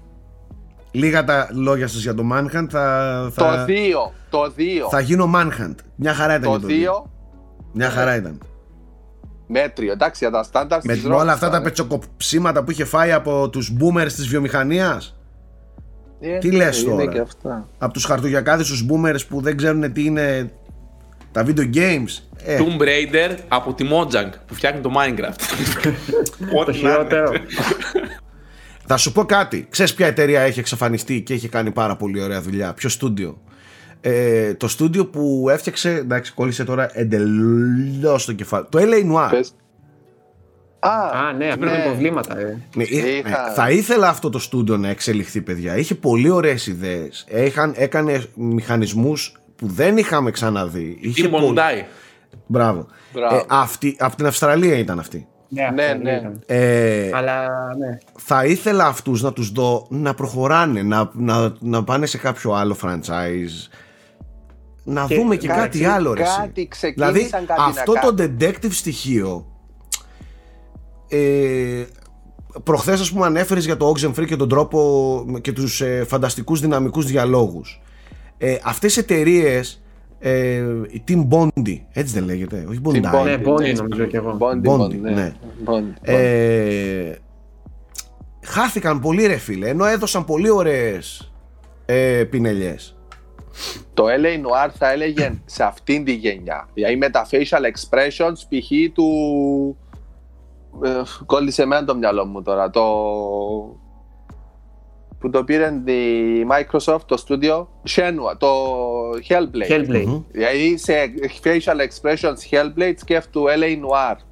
Ε, ε, να σου Ανάκριση πω πάντως εκεί. η, αυτό που παραδέχομαι πολύ στην, ε, στην Ninja Theory είναι το γεγονός ότι έχει δοκιμάσει λίγο απ' όλα. Δηλαδή ε, έχει δώσει και συνταγή και πιο ανάλαφρα games και επίσης δεν ξέρω αν το έχετε ξεχάσει έχετε, νομίζω το έχετε ξεχάσει ότι η Remedy έχει βγάλει αυ- με αυτοκινητάκια παιχνίδι Ναι, ναι, Death το Rally. Smuggler's Run. έτσι Νομίζω, αν θυμάμαι καλά. Αυτά- Smuggler's Run. αυτά τα λατρεύω στις εταιρείες. Αυτά οι, οι ηλίθιες πινελιές τους ε, σε, έτσι απλά να είχαμε να Ξέρεις. λέγαμε εγώ τα λατρεύω Ο υφός αυτά είναι ο Kojima, ο οποίος έχει κάνει κάτι ε, ενδιάμεσα project τα οποία είναι πολύ ιδιαίτερα. Ας πούμε τον Κο- Boktai που έπρεπε να Κο- βγαίνει στον ήλιο, ξέρω εγώ, για να, με το Game Boy σου για να, για να παίζει. Μπράβο, ναι. Ε, Ε, Πλάκα ξέρεις πλάκα και τι; το πολύ ότι θα ήταν ωραίο να επέστρεφε από το Kojima, Ω. το οποίο ήταν ένα cyberpunk adventure, ξέρω εγώ, φάση ε, τότε. Θα είχε ενδιαφέρον. Καλά, και στο Kojima και το Kojima. Forza να δώσει θα το παίξουμε. Kojima φάση Mad Max, κάτι τέτοιο. Ισχύει, ισχύει, θα ήταν ωραίο. Αλλά ας πούμε στο Kojima δεν θα έδινα ποτέ Last of Us, που λέγαμε πριν για χειρότερα. Δεν θα Όχι. ήθελα να δω Last of Us από το Kojima, ξέρω εγώ. Γιατί όμως; Ε, δεν του, νομίζω δεν, δεν του πάει το ύφος. δεν το έχει Δεν ε. του πάει το ύφος. Έτσι Θέλει κάτι νομίζω. πιο weird αυτός, ε. Ναι, ναι, θέλει Ναι, κάτι ναι, πιο ναι. weird. Αυτά, αυτά Και είναι επίσης- πολύ, πολύ πραγματικό, ανθρώπινα πολύ για τον Kojima. πραγματικότητας ανθρώπινα προσγειωμένα παιχνίδια που αυτοί που έχουν twisted minds δεν μπορώ να τους χαρακτηρίσω αλλιώς δεν, μπορ, δεν νομίζω ότι μπορούν να τα απεξέλθουν ή μπορεί και να μπορούν καλύτερα από όλους. αυτό δεν το γνωρίζεις Γιώργο Τέλος πάντων, έτσι Γιατί όπως οι έχω ανθρώπινες στο μυαλό μου πινελιές- το Last of Us, Έτσι, οι μπορεί α- να έβγαζε κάτι διαφορετικό που να πάει Σκέψου λίγο, οι καλύτερο. ανθρώπινες πινελιές των παιχνιδιών του Kojima των, α- των σχέσεων, των ανθρώπινων σχέσεων πέρα από όλα τα άλλα είναι απολύτως ρεαλιστικές δηλαδή Ναι, απλά- ε, Θα σου πω γιατί νομίζω το έχω τελείως διαφορετικό. Τα Last of Us είναι παιχνίδια τα οποία είναι 100% one mood. Δηλαδή έχουν, έχω αυτό το mood και είμαι 100% ο Kojima. Είναι πυροτεχνήματα. Δηλαδή από το, από, μπορείς από το ένα δευτερόλεπτο που θα είναι εντελώς γελίο να πάεις στο αμέσως, στα επόμενα 10 δευτερόλεπτα που θα σου θίξει ξέρω εγώ ένα την φιλοσοφικό κοσμοθεωρία σου ολόκληρη ναι. Ναι, δηλαδή νομίζω ότι αυτό το, το παιχνίδισμα που έχει ο Kojima δεν ξέρω αν θα τέριαζε στο Last of Us έτσι όπως το έχω εγώ στο μυαλό μου. Έτσι. Μπορεί να κάνει κάτι πολύ ιδιαίτερο.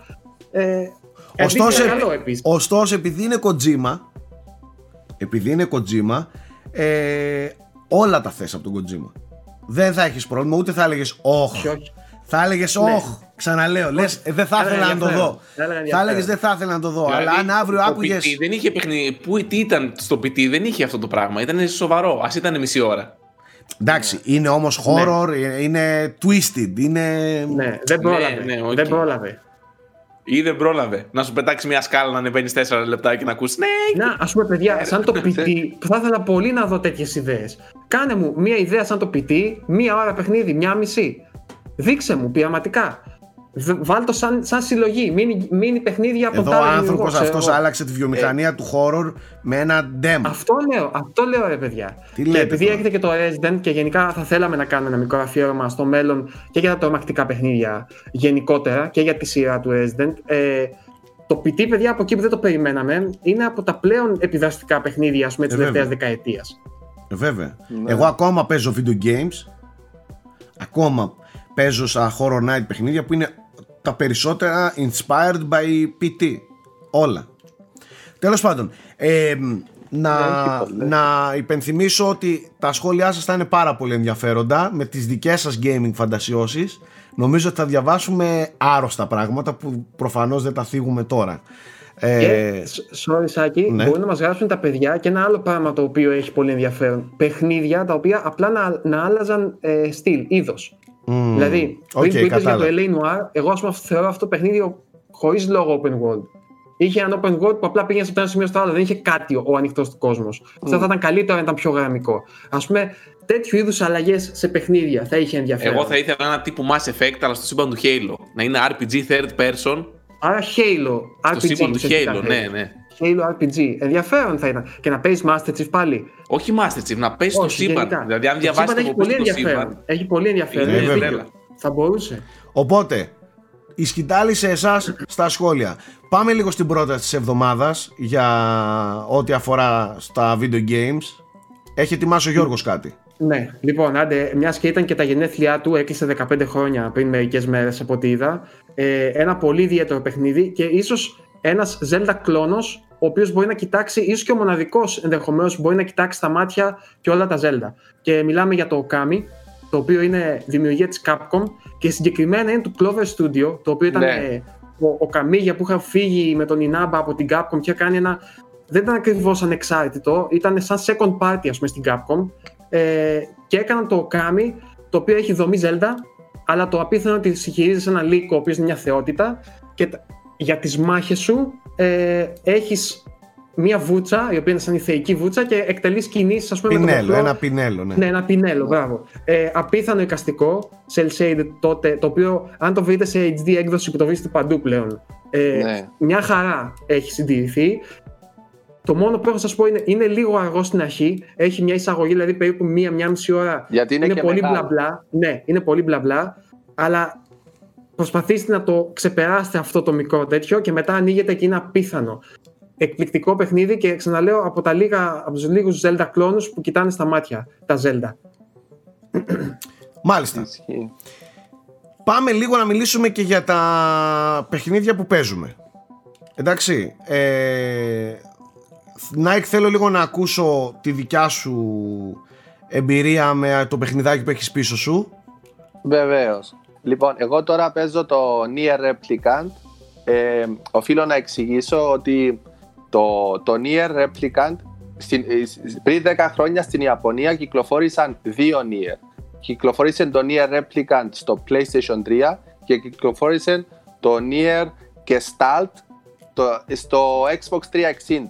Το Gestalt μετά κυκλοφόρησε και στη Δύση ως Nier. Οπότε κάποιοι ίσως αυτό το παιχνίδι το παίξανε πριν 10 χρόνια ως Nier. Οι διαφορές μεταξύ τους είναι ελάχιστες. Είναι ο πρωταγωνιστής που στο έναν είναι ο πατέρας του κοριτσιού και στην άλλη έκδοση είναι ο αδερφός του κοριτσιού. Αυτές είναι οι μικρές αλλαγές λίγο στο, στο soundtrack και αυτά. Κατά τα άλλα είναι το ίδιο παιχνίδι. Οπότε κάποιοι αυτό, το Nier Replicant, το παίξανε πριν 10 χρόνια ε, ως Nier. Ε, είναι prequel του Automata, του κορυφαίου Automata και απλά να πούμε ότι είναι εξυγχρονισμένο, δηλαδή οι πινελιές στο remaster πέρα από οπτικές, το soundtrack εξαιρετικό γενικά. Έχει, έχει βάλει και το, χεράκι της η Platinum Games και το gameplay έχει εξυγχρονιστεί, εκμοντερνιστεί λίγο. Και ναι. φέρνει... ναι. Για να, για να καταλάβει λίγο και ο κόσμος, δεν είναι gameplay σαν του Automata. Δηλαδή που είχες τα fix set, θυμάσαι, ε, Πώς τα έλεγε τώρα, δεν θυμάμαι. Που προγραμμάτιζες τέλος πάντων, που είχες φίξ από αμυντικές και επιθετικές κινήσεις κτλ. Αυτό είναι πιο free, έτσι δεν είναι; Ε, ναι, είναι πιο free, είναι παραμετροποιήσιμο. Να πούμε ότι είναι. Α. Ναι, δεν είπα. Είναι, βασικά είναι adventure, είναι JRPG. Ανεβαίνεις levels, ε, σκοτώνεις εχθρούς. Είναι hack and slash. Είναι σαν τον Nier Automata βασικά. Απλά πλέον μπορείς να παραμετροποιήσεις το evade, τον block και ε, έχεις έναν ε, βιβλίων που σε ακολουθεί ο σύντροφος σου και αυτά α, είναι, είναι δηλαδή σαν το τέτοιο. Okay. Όχι, γιατί το, έχει αλλάξει. Α, το τομάτα είχε τα τσιπάκια που έβαζες. Τσιπάκια δεν ήταν που ναι, ναι, άλλαζες ναι. και είχες διαφορετικό φιλ. Υπάρχει και αυτό. Υπάρχει και αυτό. Είναι, είναι hack and slash. Έχει evade, ε, πηδάς, έχει block, έχει το δυνατό το κουμπί, το αδύνατο, τα combos κανονικά. Εντάξει, είναι Yoko δηλαδή εγώ γουστάρω πάρα πολύ την αισθητική του, ας πούμε. Καλά, ναι. Ε, η ιστορία του όλα αυτή, όσοι, όσοι λάτρεψαν το Οτομάτα, ε, το προτείνω. Δεν πιάνει επίπεδα Οτομάτα, αλλά είναι πολύ καλό παρά τίποτε άλλο που δεν υπάρχει κάτι αντίστοιχο. Ε, και δομή Οτομάτα, δηλαδή παίξτε το όπως λιώσατε το Οτομάτα, παίξτε και αυτό. Ε, λίγο, επειδή είναι 10 χρονών, τα, τα secondary quests είναι, είναι όντως fetch quests. Δηλαδή ναι, πήγαινε ναι. εκεί, φέρε μου έναν αυγό, ε, δεν βρήκες τα αυγό, πας πίσω να τους πεις δεν έχει εκεί αυγό. Α, εντάξει, πήγαινε τότε εκεί να μου φέρεις τα αυγό. Δηλαδή, Final Fantasy 7. Τα... ναι. τα, τα, αλλά ε, πάλι έχει το lore του, έχει. Εντάξει. Εγώ το απολαμβάνω, το προτείνω. Αυτά. Μάλιστα. Το άλλο hot game της περίοδου, το οποίο παίζω εγώ δεν έχω ολοκληρώσει και φυσικά δεν μπορώ να πω και πάρα πολλά γιατί με, με πιέζει και ένα embargo. Μπορώ να μιλήσω για, τα, για τις πρώτες μου ώρες μαζί του. Εγώ έχω παίξει γύρω στις 18 με 20 ώρες και ε; ναι, αλλά αναμένω να είναι πολύ μεγάλο παιχνίδι. Μιλάω για το Returnal, ένα αποκλειστικό παιχνίδι του PlayStation 5 ε, το οποίο τελικά είναι πάρα πάρα πάρα πολύ ιδιαίτερο. να πω με πάρα πολύ απλά λόγια, έχω γράψει και στο Twitter μου έτσι μερικές πρώτες εντυπώσεις, ένα έτσι mini preview τέλος πάντων, ε, ότι το συγκεκριμένο παιχνίδι έχει μια δομή που μοιάζει πάρα πολύ με του Hades, είναι ένα roguelike third person shooter με random generated ε, ε δωμάτια και τοποθεσίες κάθε φορά. Η πρωταγωνίστρια λέει το σενάριο ότι είναι μια γυναίκα σελήνη η οποία είναι space pilot, μια πιλότος ενός διαστημοπλίου το οποίο διαστημόπλιο ε, πέφτει σε έναν πλανήτη τον άτροπος και σε αυτόν εδώ τον πλανήτη τέλος πάντων η πρωταγωνίστρια βιώνει διάφορα που αφορούν και τον εσωτερικό της κόσμου και φυσικά τον ίδιο τον πλανήτη.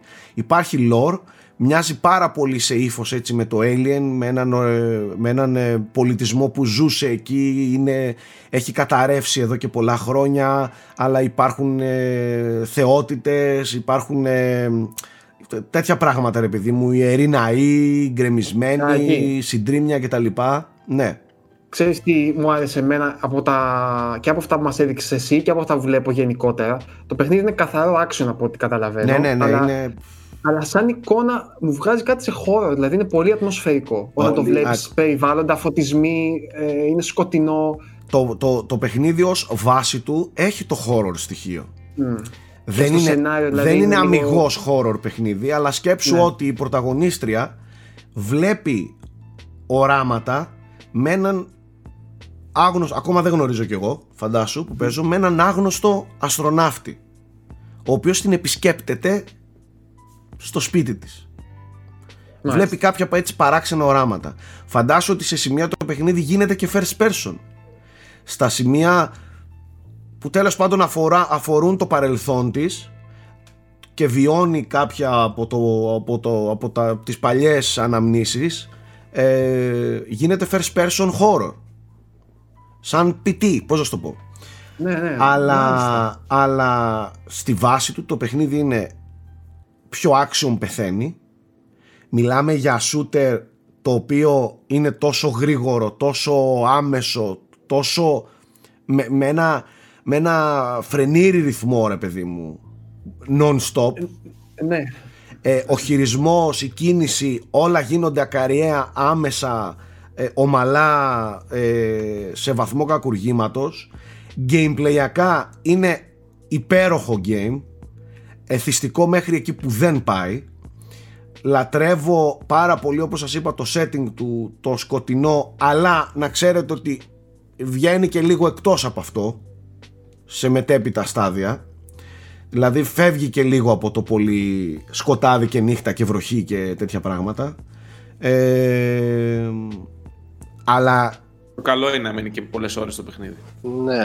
Ναι, είναι πάρα, φαίνεται ότι είναι πάρα πολύ μεγάλο. Τώρα δεν ξέρω, δεν μπορώ να προβλέψω, ε, αλλά πρέπει να είναι ε, πολύ μεγάλο game. Είναι πάρα πολύ δύσκολο game. Και εγώ έχω. Ναι, πε, πες μου, πες μου, Nike, πες μου. Ε, ε, διαβάζω ότι ε, σε αυτήν την λούπα, δηλαδή είναι καθαρά gameplay, αλλά προσθέσανε και αυτήν την ιστορία και το σενάριο. Και το ένα εξυπηρετεί το άλλο. Όμως, ε, η ερώτηση, για να, για να προχωρήσει το σενάριο, πρέπει να γίνει μία λούπα, δηλαδή να χάσεις υποχρεωτικά και τότε θα δεις π.χ. όραμα ή κάτι; Κοίταξε. Επομένως, επομένως η ερώτηση, υπάρχει, υπάρχουν spikes αναγκαστικά στην δυσκολία ώστε σαν να σου λέει εκείνη την ώρα ο σκηνοθέτης, ξέρεις τι, τώρα πρέπει να δεις, ε, πρέπει να προχωρήσει το σενάριο, οπότε χάσει αναγκαστικά. Κοίταξε. Αυτό. Τι είναι; Όπως και το Hades, όπως και όλα τα roguelike games, ε, εγώ το βλέπω ως, ως ένα πώς να το πω τώρα ως ένα κτίριο που κάθε σκαλοπάτι που, προ, που προσπαθείς και ανεβαίνεις έχει κάτι να σου δώσει. Ε, όπως και στο Hades ο θάνατος είναι μέρος της εμπειρίας ε, και εργαλείο για να προχωρήσει το game και το σενάριο έτσι και εδώ.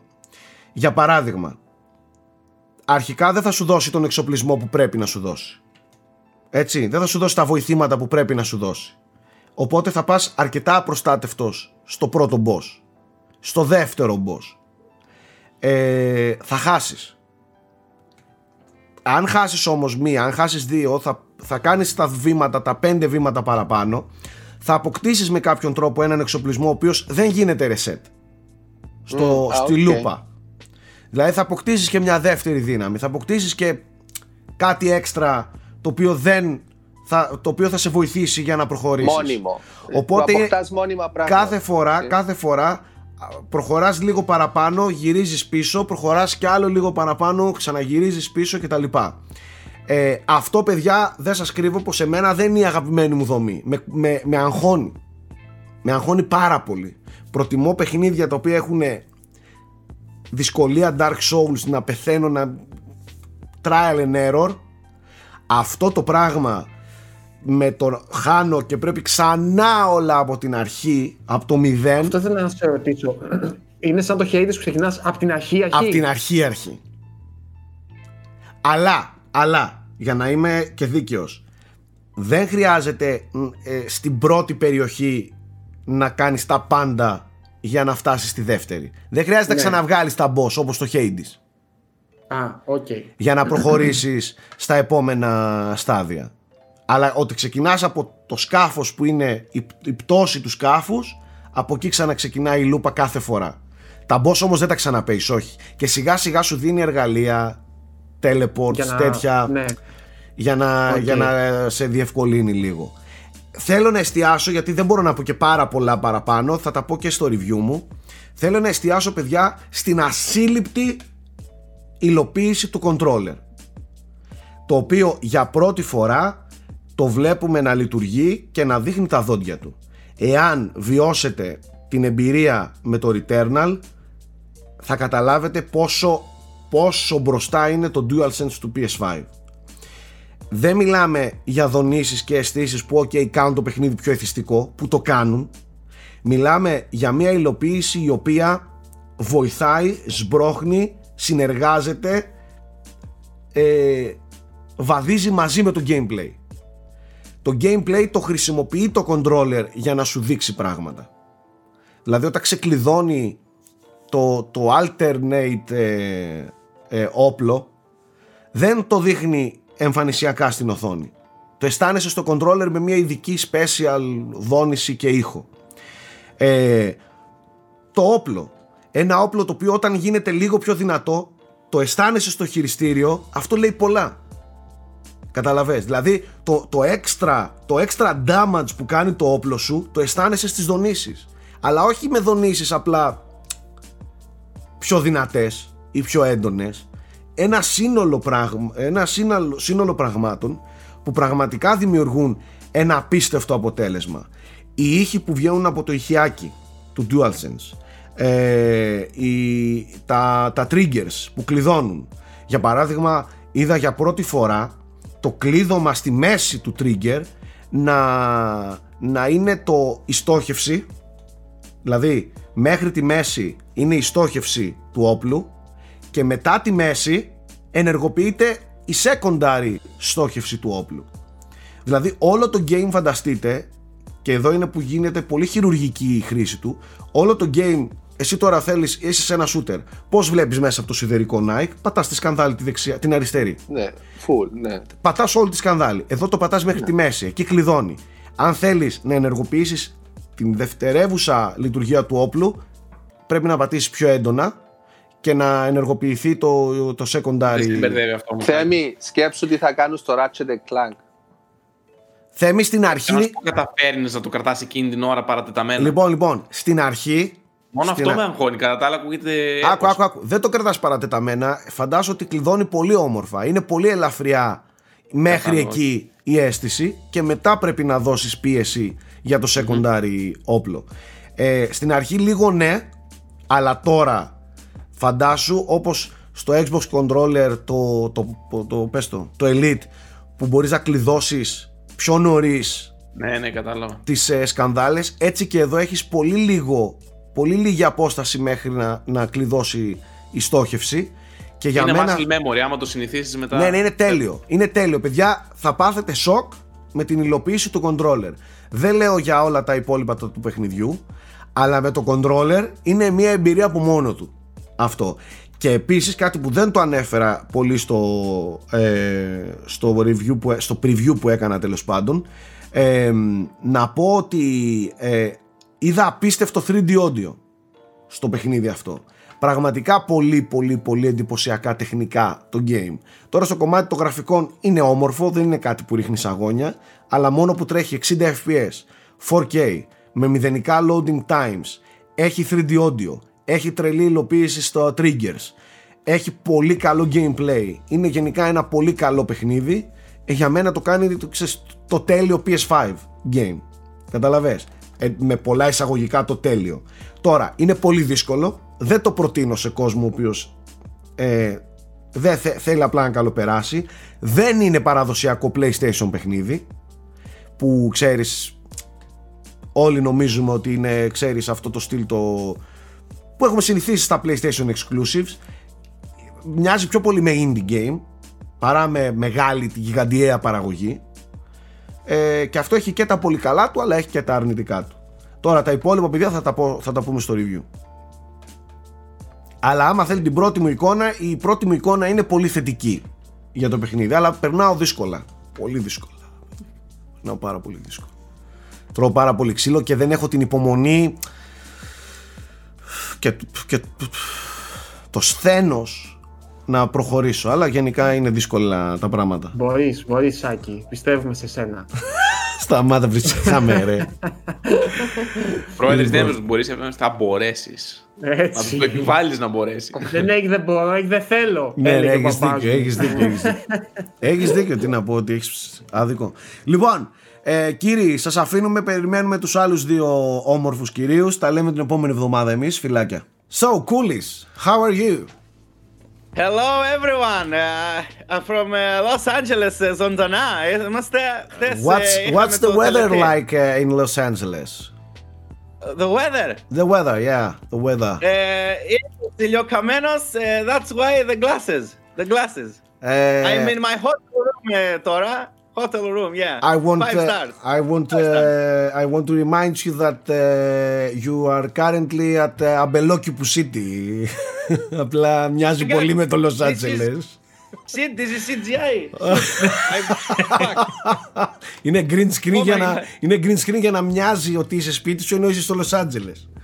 Λοιπόν, ε, Τι λέει παιδιά καλά; γεια σου κουλή, μείνε λίγο εκεί όπως είσαι. Hold your Εννοείται. horses, baby. I'm gonna hold my Ναι, horses, θα boy. μιλήσουμε μόνο αγγλικά σήμερα εμείς εδώ μεταξύ μας Αμερικάνικα μάλλον ε, Αλλά έχουμε την παρένθεση την όμορφη που την έχει αγαπήσει και ο κόσμος Του Άλεξ του Καρατζά για τα της επιστήμης Μας μεταφέρει νέα τα οποία εμείς είμαστε αρκετά πλέμπες και με χαμηλό IQ για να τα, για να τα καταλάβουμε πρέπει ξέρεις να ανήκει σε ένα Και άλλο ενδιαφέρουν πολύ κόσμο στο unboxholics.com. φίλε. αυτό, Βλέπω- αυτό οφείλω να το παραδεχτώ ότι η στήλη της επιστήμης είναι από τις πολύ δημοφιλείς.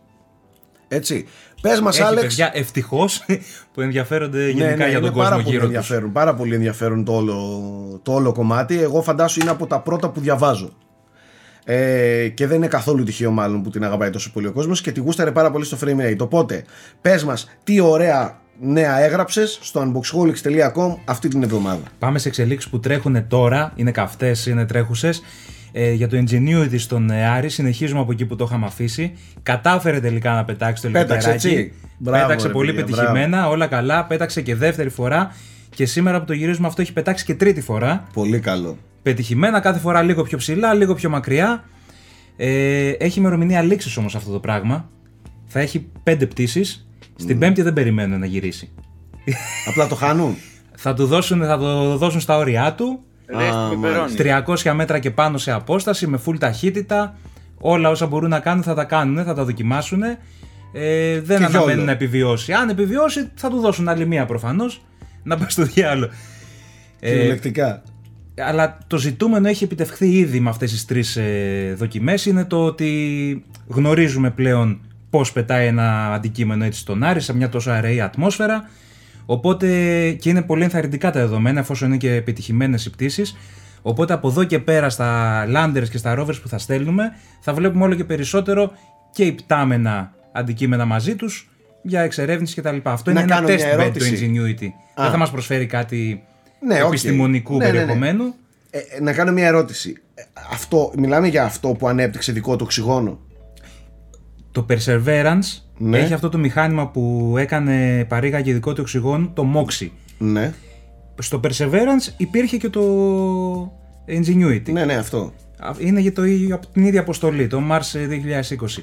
Αυτό σημαίνει ότι ε, Αυτό δεν το κάνανε. χρειάζεται να μεταφέρουμε σε περίπτωση επανδρομένης αποστολής στον Άρη, δεν χρειάζεται να μεταφέρουμε τόσους τόνους οξυγόνο. Ακριβώς. Ενδεχομένως να μπορούμε να τους παράξουμε εκεί. Και δεν μιλάμε μόνο για το οξυγόνο που αναπνέουν οι αστροναύτες, είναι Ναι. απειροελάχιστο αυτό μπροστά στα, στο οξυγόνο που χρειάζεται για καύσιμα. Για καύσιμα, ναι. Το να στείλουμε από τη γη στον Άρη καύσιμα για να γίνει η δουλειά εκεί πέρα και να στείλουμε ας πούμε πίσω ένα πύραυλο από τον Άρη στη γη είναι πολύ ακριβά πράγματα.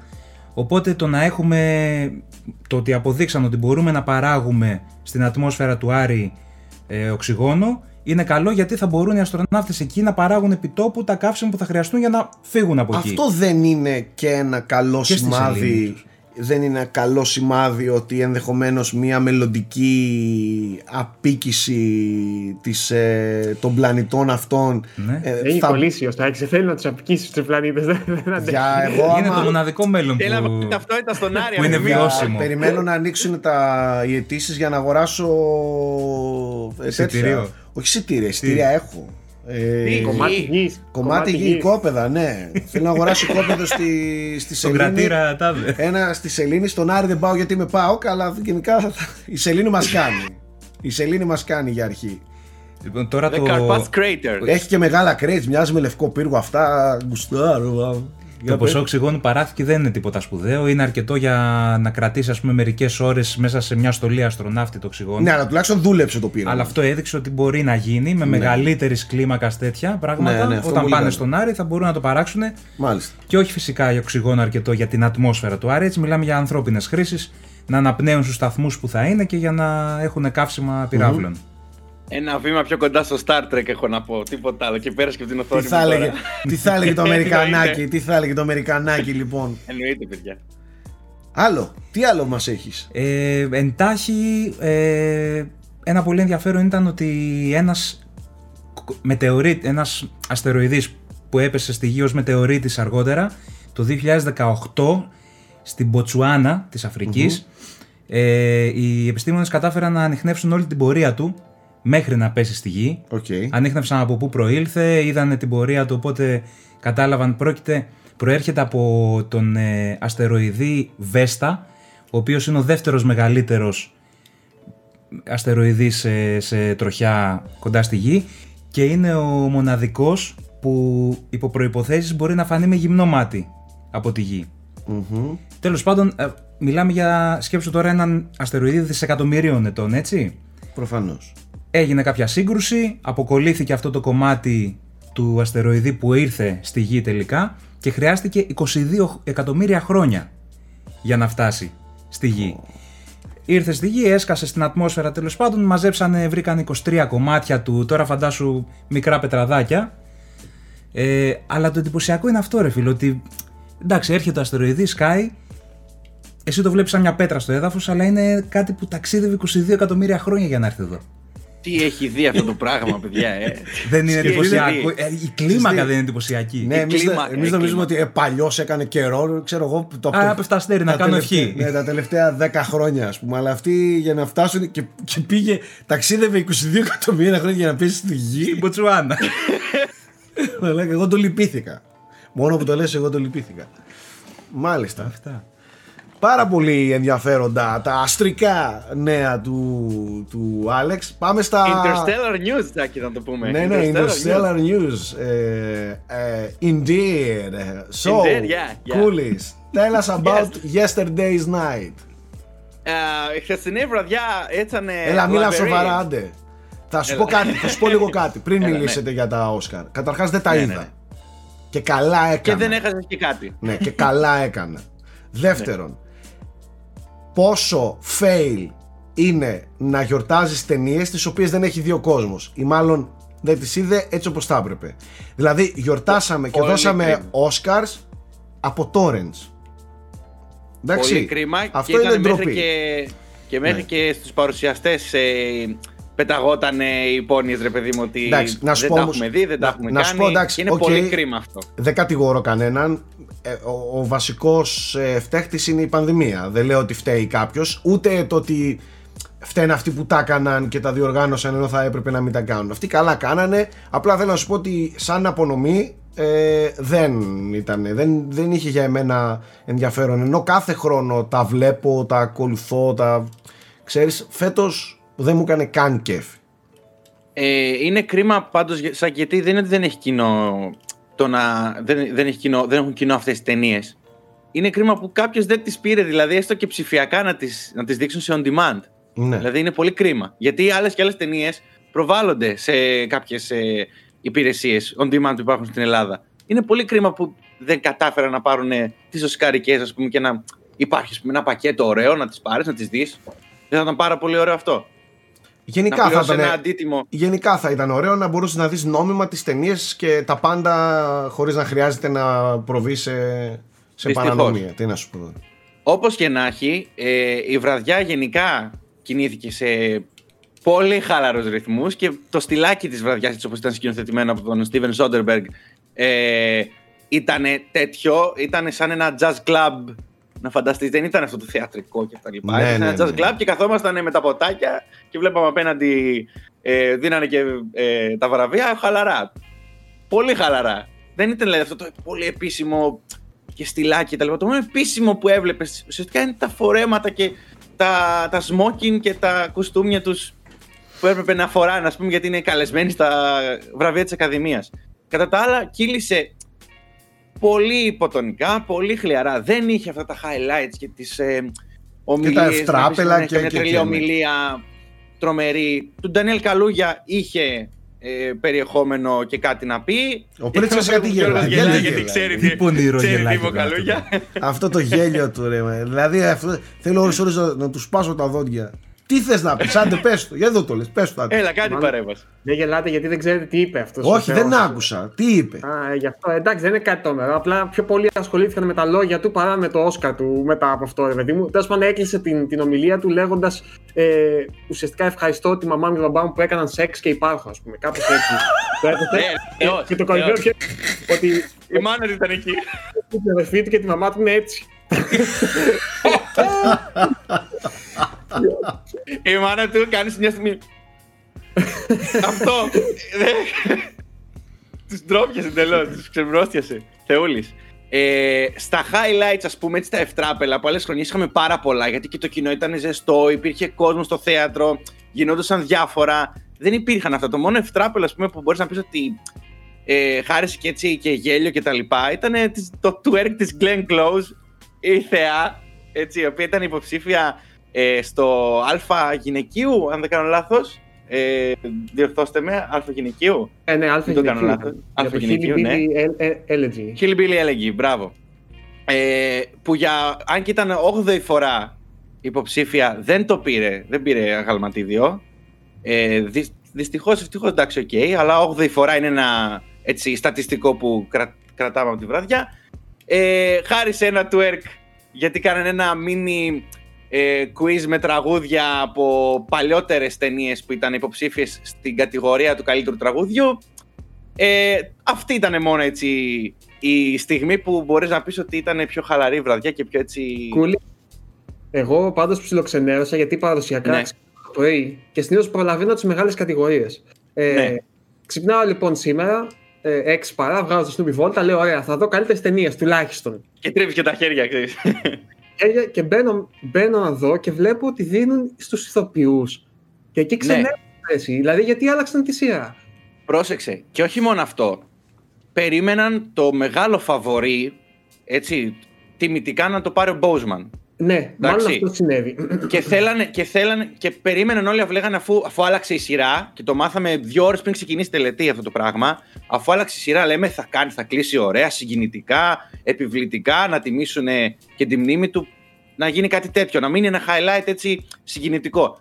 Δεν έγινε, γιατί πήγε στον Άντωνι Χόπκινς. Το άξιζε ο άνθρωπος, εννοείται. Η δεύτερη του νίκη. Είναι ο γυρότερος πλέον νικητής ε, στα βραβεία Όσκαρ. Μετά τον Christopher. Ε, ξεπέρασε το ρεκόρ του Christopher Plummer. Είναι 83 ετών ο ε, Hopkins, 82 το έχει πάρει ο Plummer. Ε, αλλά περιμένανε κάτι τέτοιο. Ήταν σοκ για πολλούς το ότι το πήρε ο Hopkins. Ε, για Γιατί μένα το μεγάλο αξίζει φαβορή προφανώς. ήταν. Πολύ μεγάλο φαβορή ήταν.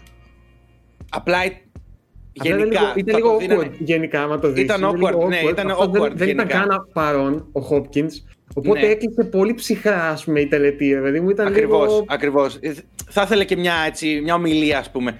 Γενικά, όχι ότι δεν τάξιζε, για μένα τάξιζε εννοείται, την είδα, την είδα ε, προχθές το The Father, το έχω και πολύ έτσι έντονο στη μνήμη μου, εκπληκτικός, αλλά όντως ήθελε ένα συναισθηματικό κλείσμα το οποίο δεν το είχε, έχει κλείσει λίγο κρύα, έως πολύ κρύα η βραδιά.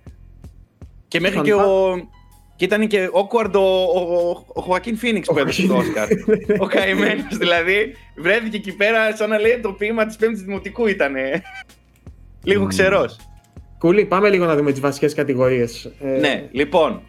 Ε, στην κατηγορία, τις βασικές κατηγορίες, μισό- μισό λεπτό να κάνω έτσι μια... Θα σου πω εγώ Και τι να- θα μου λες, εντάξει. Θέλω Α, πρώτα ωραία, για πες, original, ναι. original score θέλω. Θέλω καλύτερη μουσική. Καλύτερη μουσική, λοιπόν, έχουμε το... Ε, να το βρω.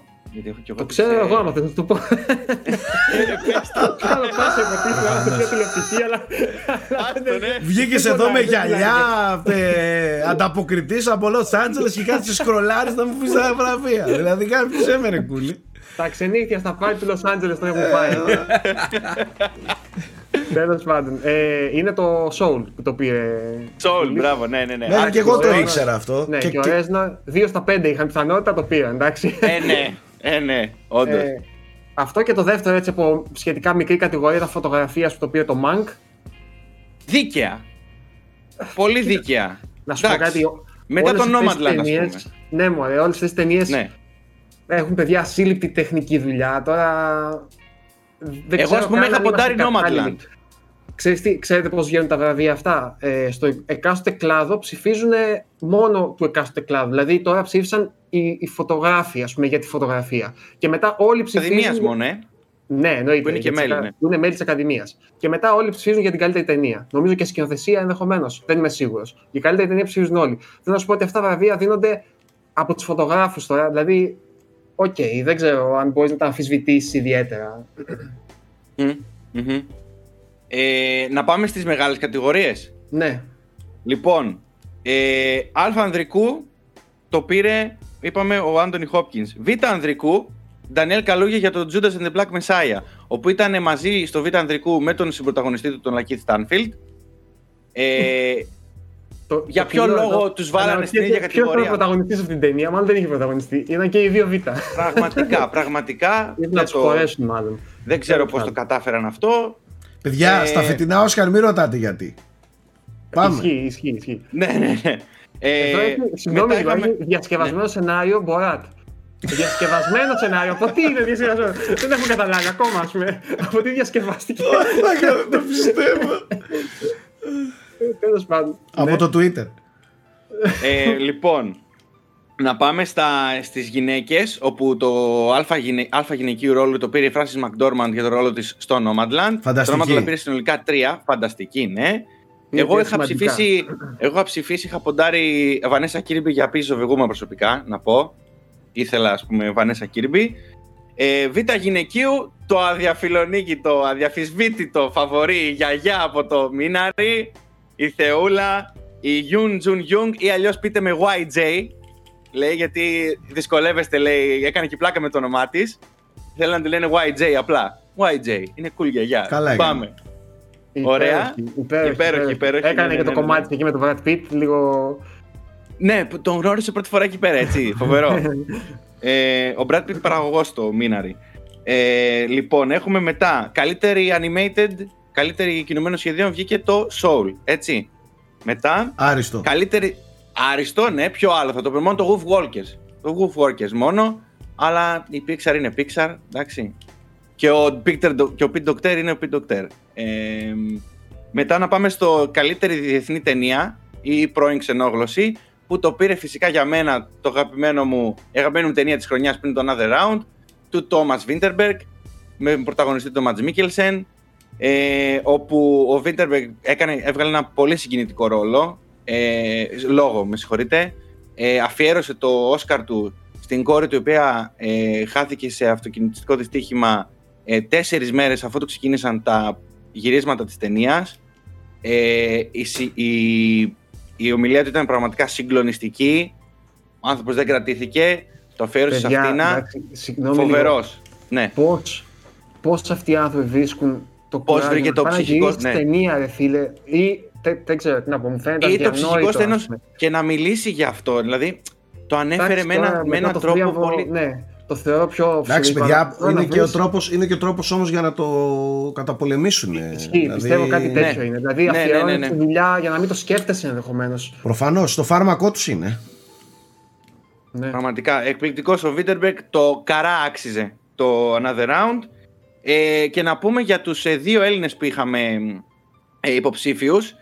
Ε, ο ένας ήταν ο Φέδων Παπαμιχαλής στη φωτογραφία που δεν το πήρε για το Trial of the Chicago 7 και ο, για το μοντάζ, την κατηγορία του καλύτερου μοντάζ, ο Γιώργος Λαμπρινός για το The Father που για μένα προσωπικά έπρεπε να το πάρει. Για αυτό που έκανε με το μοντάζ είναι η μισή ιστορία στο The Father. Όσοι θα το δείτε, όταν θα το δείτε, θα καταλάβετε ακριβώς τι, τι εννοώ. Ε, έπρεπε να το πάρει για μένα. Δε- όχι επειδή είναι Έλληνας, αλλά πραγματικά μιλάμε για ένα πολύ ιδιαίτερο μοντάζ. Ε, και το πήρε ο, Μίκε, ο Μίκελ Νίλσεν για το Sound of Metal. Που, οκ. Το οποίο Sound of Metal πήρε νομίζω πάρα πολλά. Τα Όχι, περισσότερα. Από δύο, ήτανε. από δύο και δύο, δύο, δύο. Πήρε Πολύ, το Πολλές μοιρασιές sound- γενικά. Ναι, πήρε του ήχου και πήρε και αυτό. Ε, Κάτσε ρε, μήπως ήταν πο- σε πολλές υποψήφιο. Ναι, ήταν σε Έξι αρκετές είχε. Α, ψηφοφορίες. οκ. Ήταν. Γενικά, Ήταν και σε καλές Σάκη, κατηγορίες. γενικά, Σάκη, οι υποψηφιότητες ήταν 10 το Mank και όλα τα άλλα 6. 6, 6, 6, 6, 6. Α, ναι. Και τελικά πήραν από 3. Το Nomadland πήρε τις περισσότερες και καλά ε, και σε μεγάλες κατηγορίες. Και οι υπόλοι- τα υπόλοιπα Ε, μοιράστηκαν καλά, το από δύο Nomadland και ένα. τα, τα ξεφτύλισε. Πήρε πρώτου γυναικείου και καλύτερης ταινίας. Καλύτερη, καλύτερης σκηνοθεσίας και καλύτερης Και σκηνοθεσίας. Ναι. Τα Γιατί πολύ τα μεγάλα top, βραβεία. Top βραβεία είναι. Ναι, να πούμε και για τη σφίνα της βραδιάς για μένα, Γιώργο, το Tenet στα καλύτερα εφέ. Που για μένα δικαιωματικά. Ναι, δεν το λες και κάποια έκπληξη. Οκ. Ναι, θα μπορούσα να το δώσω όμως σε κάποια ταινία, ξέρεις. Ε, Disney, ξέρω εγώ, ρε παιδί μου, γιατί είχε. Θα μου πεις δεν ήταν μεγάλη ταινία Disney αυτή που ήταν υποψήφια, μην τρελαθούμε. Ναι. Αλλά να παίξουν, ξέρεις, τα λόμπι και οι ατζέντες. Καλά, δεν έλυσε και κάποιο μυστήριο να δώσουν στον Νόλαν τα εφέ. Εδώ άλλο σου Κάτι. λέει κατέστρεφε αεροπλάνα για να κάνει την Αυτό, ταινία. δηλαδή, κατέστρεψε ολόκληρο Boeing 747, δηλαδή, άμα δεν το έπαιρνε. Αν είναι Εντάξει, άμα δεν δυνατόν. το έπαιρνε. Ναι. Ε, εγώ, Κούλη, για να κλείσουμε, πιστεύω, Μμμ. για τα Όσκαρ, ε, το μόνο έτσι βραβείο, όχι ότι έχει πολύ σημασία, απλά έτσι για να αναφέρω, το μόνο βραβείο με το οποίο μάλλον διαφωνώ είναι το του σεναρίου του πρωτότυπου που πήγε στο Promising Young, young Promising. Woman. Μμμ. Ναι. Ε, θεωρώ και το Minari, Minari και το Sound of Metal καλύτερα γραμμένες ταινίες. Αλλά εντάξει, αυτό είναι η δική μου άποψη αποκλειστικά. Απλά ήθελα να τα αναφέρω γενικά για να τις προτείνω και τις δύο αυτές τις ταινίες. Μμμ. Να τις δείτε, Μμμ. παιδιά. Θα συμφωνήσω με τον Γιώργο και νομίζω ότι με τα Oscars εδώ είμαστε κομπλέ. Μάλιστα. Πάμε στα σοβαρά τώρα, κούλι. Mortal Kombat, είδες; Μόρ- ε, λοιπόν, με όσο εσείς γυρούσατε και λέγατε τις φανφάρες για τα gaming και όλα αυτά, εγώ κατάφερα, επειδή το έβαλα σφίνα ρε, με, και είδα παιδιά, είδα το μισό, εντάξει, έχω δει το μισό αυτή τη στιγμή που σας λέω, δεν θα, και θα πω μέχρι τώρα εντυπώσεις, εντάξει.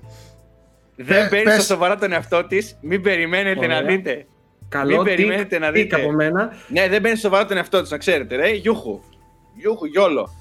Αυτό που δεν κολλάει είναι ότι σαν φωτογραφία και εικόνα θα έπρεπε να είναι πιο ελαφρύ αφού το δεν παίρνεις σοβαρά τον εαυτό της και να μην είναι σκοτεινό και Θέλουμε, μπρούντι. βαρβατήλα και... θέλουμε. Σπάνε Θα έπρεπε- κόκαλα, αυτό πες μου. Έχει, Σπλαντεριές. έχει, έχει, έχει, έχει, μην αγχώνεσαι. Ξύλο, Εντάξει. πολύ ωραίες μάχες, χορογραφίες. Πολύ ωραίε μάχε, χορογραφίε και φαντάζομαι και δεν έχω πάει ακόμα στις στις μάχες της βαρβάτες. Μέχρι εδώ δηλαδή, εντάξει, μην περιμένετε πολλά. Είναι Mortal Kombat ξύλο αγνό. Ρε, βγαίνουν Πιστεύω, ραχοκοκαλιές. Η, η πραγματική κριτική πρέπει να φέρουμε κάποιον φανατικό παίκτη Mortal Kombat και να μας κάνει ανάλυση της χορογραφίας από ποιες κινήσεις είναι παρμένο, ποια, ποια Ναι. fatality δείχνει εδώ και τέτοια. Ναι, ας πούμε. ναι, ναι, ναι, ναι, ναι, ναι, Όλο ναι. αυτό αξίζει και μετά να βάλουμε Ποιο- μέχρι το 10 βαθμολογία. Και, να, και να μετράει και να βρίσκει και το combo list. Κατάλαβες την κάθε σκηνή. Για το Ποιο combo fatality. έκανε τώρα, κατάλαβες; Πάντως, πάντως εγώ πιστεύω ε, ότι είναι μια πα- καλοπεριποιημένη παπάρα το καινούργιο Mortal Kombat. Ε, Θα το δούμε, καλύτερο ρε φίλε, σχόλιο όπως και το να έχεις. δίνουμε. τιν, τιν. Ναι, ε, θα το δούμε. Κάπου εκεί πάει, κάπου εκεί πάει. Σάκη, ναι. έχω δει λίγο, έχω δει λίγο. Είναι μια πολύ καλοπεριποιημένη παπάρα να ξέρετε το Mortal Kombat. Κακός έχει ανέβει τόσο. Να σας πω κάτι. Μπερδεύουμε πάρα πολύ την αγάπη μας με κάποια franchises και με τον τρόπο που θα έπρεπε να αντιμετωπίζουμε τα πάντα γύρω μας. Ε, επειδή κάποιοι νομίζω ότι το είχαν παρεξηγήσει την προηγούμενη φορά που το είχα αναφέρει, να σας πω λίγο κάτι. Εάν υπάρχουν τέτοιου είδους franchises στα οποία έχω μια περισσότερη συμπάθεια, να ξέρω το Mortal Kombat είναι το πρώτο. Και στο κομμάτι των video games, ο, ο Γιώργος το ξέρει καλά, δηλαδή από fighting games μόνο Mortal Kombat παίζω, από μωρό παιδί, σπάνε να παίξω κάτι άλλο, αυτά είναι για μένα τα top, αλλά ακόμα και στα παιχνίδια ε, και, και στις ταινίες ε, λατρεύω την κλασική μπιμουβιά που βλέπαμε μικρή. Ταν, ταν, ταν, ταν, ταράραν, ταν, ταν, έτσι. Και ακόμα και τώρα που ξέρω ότι είναι μια παπάρα και αυτό μην λέμε τώρα χαζομάρες για αυτό που είναι όμως είναι επικό αυτή η μπιμουβιά μην τα μπερδεύουμε όμως αυτά Ω. και βγάζουμε θεϊκές παραγωγές επειδή ξέρω εγώ χρησιμοποιεί την ίδια μουσική, υπόκρουση κτλ. Εγώ το, το εισαγωγικό που είδα ήταν καλούτσικο με τον ε, Sub-Zero και τον Scorpion αλλά ρε φίλε δεν πιστεύω Σοβαρά, ρε Σάκη. Δηλαδή, Τι, τι, εντάξει, τι; μην τρελαθούμε αυτό. Δεν το σοβαρά δηλαδή τόσο της μετρητής. Το Όχι, Mortal δεν είναι Kombat μόνο, και την δεν είναι ταινία. μόνο Αυτό το ποιος θέλω να παίρνει σοβαρά ποιον ε, μην καμουφλαρίζεστε πίσω από αυτό δεν παίρνει σοβαρά τον εαυτό του οπότε μην το παίρνουμε σοβαρά κι εμείς ε, νομίζω ότι αυτή είναι μια ωραία και φθηνή δικαιολογία για να πώς αντιδρούμε σε κάποιες ταινίες. Δεν παίρνει ο ένας στα σοβαρά τον εαυτό του. Έλα μωρέ, έτσι είναι αυτές οι ταινίες. Όχι, παιδιά. Υπάρχουν και ταινίες που δεν παίρνουν σοβαρά τον εαυτό τους και είναι καλές ταινίες. Σαν ταινίες.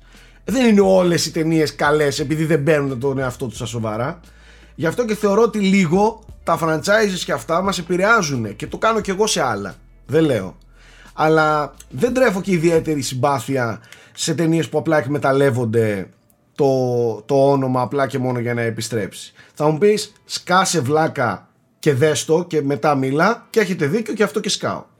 Θα το δω και θα σας πω την άλλη εβδομάδα. Εγώ, Σάκη, έχω ένα μήνυμα που μάλλον δεν θα σε κάνει να μην το δεις. Μου έστειλε ο αδερφός μου, ο οποίος είναι γνωστός για το Συχ- πόσο όχι, ανεκτικός... όχι, όχι, όχι, όχι, όχι, να τον περιγράψω εγώ. Είναι γνωστό σκουπίδι, σκουπιδαριό στα γούστα του. Δηλαδή είναι, Κώστας. ναι, είναι, κοίτα, ξέρει, έχει βαθιές γνώσεις σίνεμα.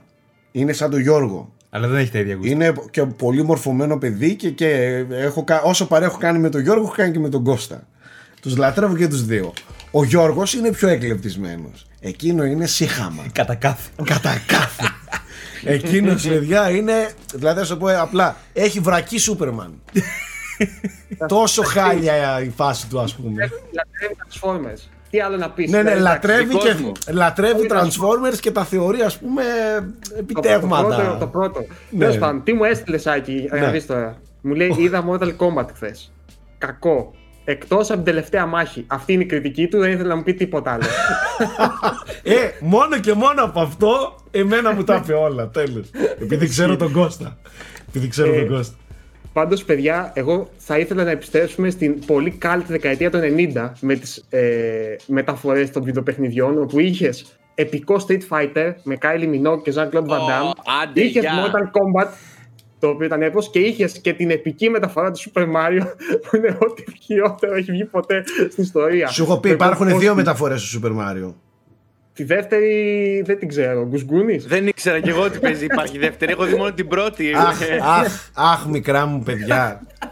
Αχ, μικρά Είχα μου δει σε παιδιά. κασέτα. Έχει βγει, έχει βγει συγκλονιστική τσόντα Super Mario, αλλά δεν το ξέρετε. ε, και να κάνω προσέξτε ένα όμως, επεισόδιο όχι, Άνω το 18. προσέξτε, όχι βίντεο ερασιτεχνικό που κάνουν. Ε, ε, Υπερπαραγωγή τώρα λες. όχι, μιλάμε για κανονική ταινία. Υπόθεση, ρε παιδί μου. Ολοκληρωμένη. Ο, ναι, ολοκληρωμένη. Μπαίνανε ταινία. στα πράσινα τα.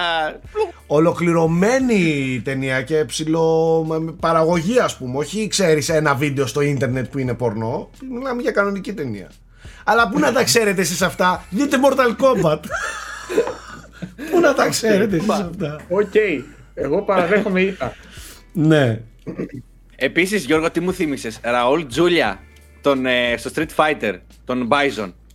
Θεόλης. Καλτ, Θεός. καλτ μορφές τώρα. Για ηθοποιούς Κοίτα, 90s, έτσι. το Street Fighter Μεγαλύτερο είναι πηγούνι κωμωδία. και Από, τι να πω τώρα, δεν ξέρω. Ναι, ναι, Τζο- biggest jawline ever, ε. Παιδιά, το Street Fighter είναι κωμωδία, δεν είναι καν.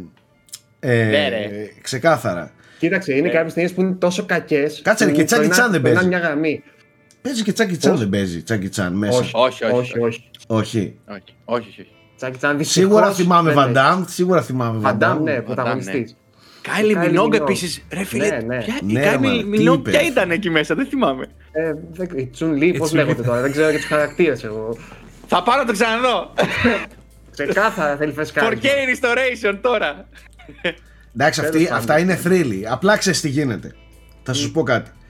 Και εκεί είναι το δικό μου κόλλημα. Θεωρώ ότι αυτού του είδους ε, το σινεμά δεν μπορεί να, να λειτουργήσει σήμερα. Μπορεί να φταίμε κι εμείς γι' αυτό.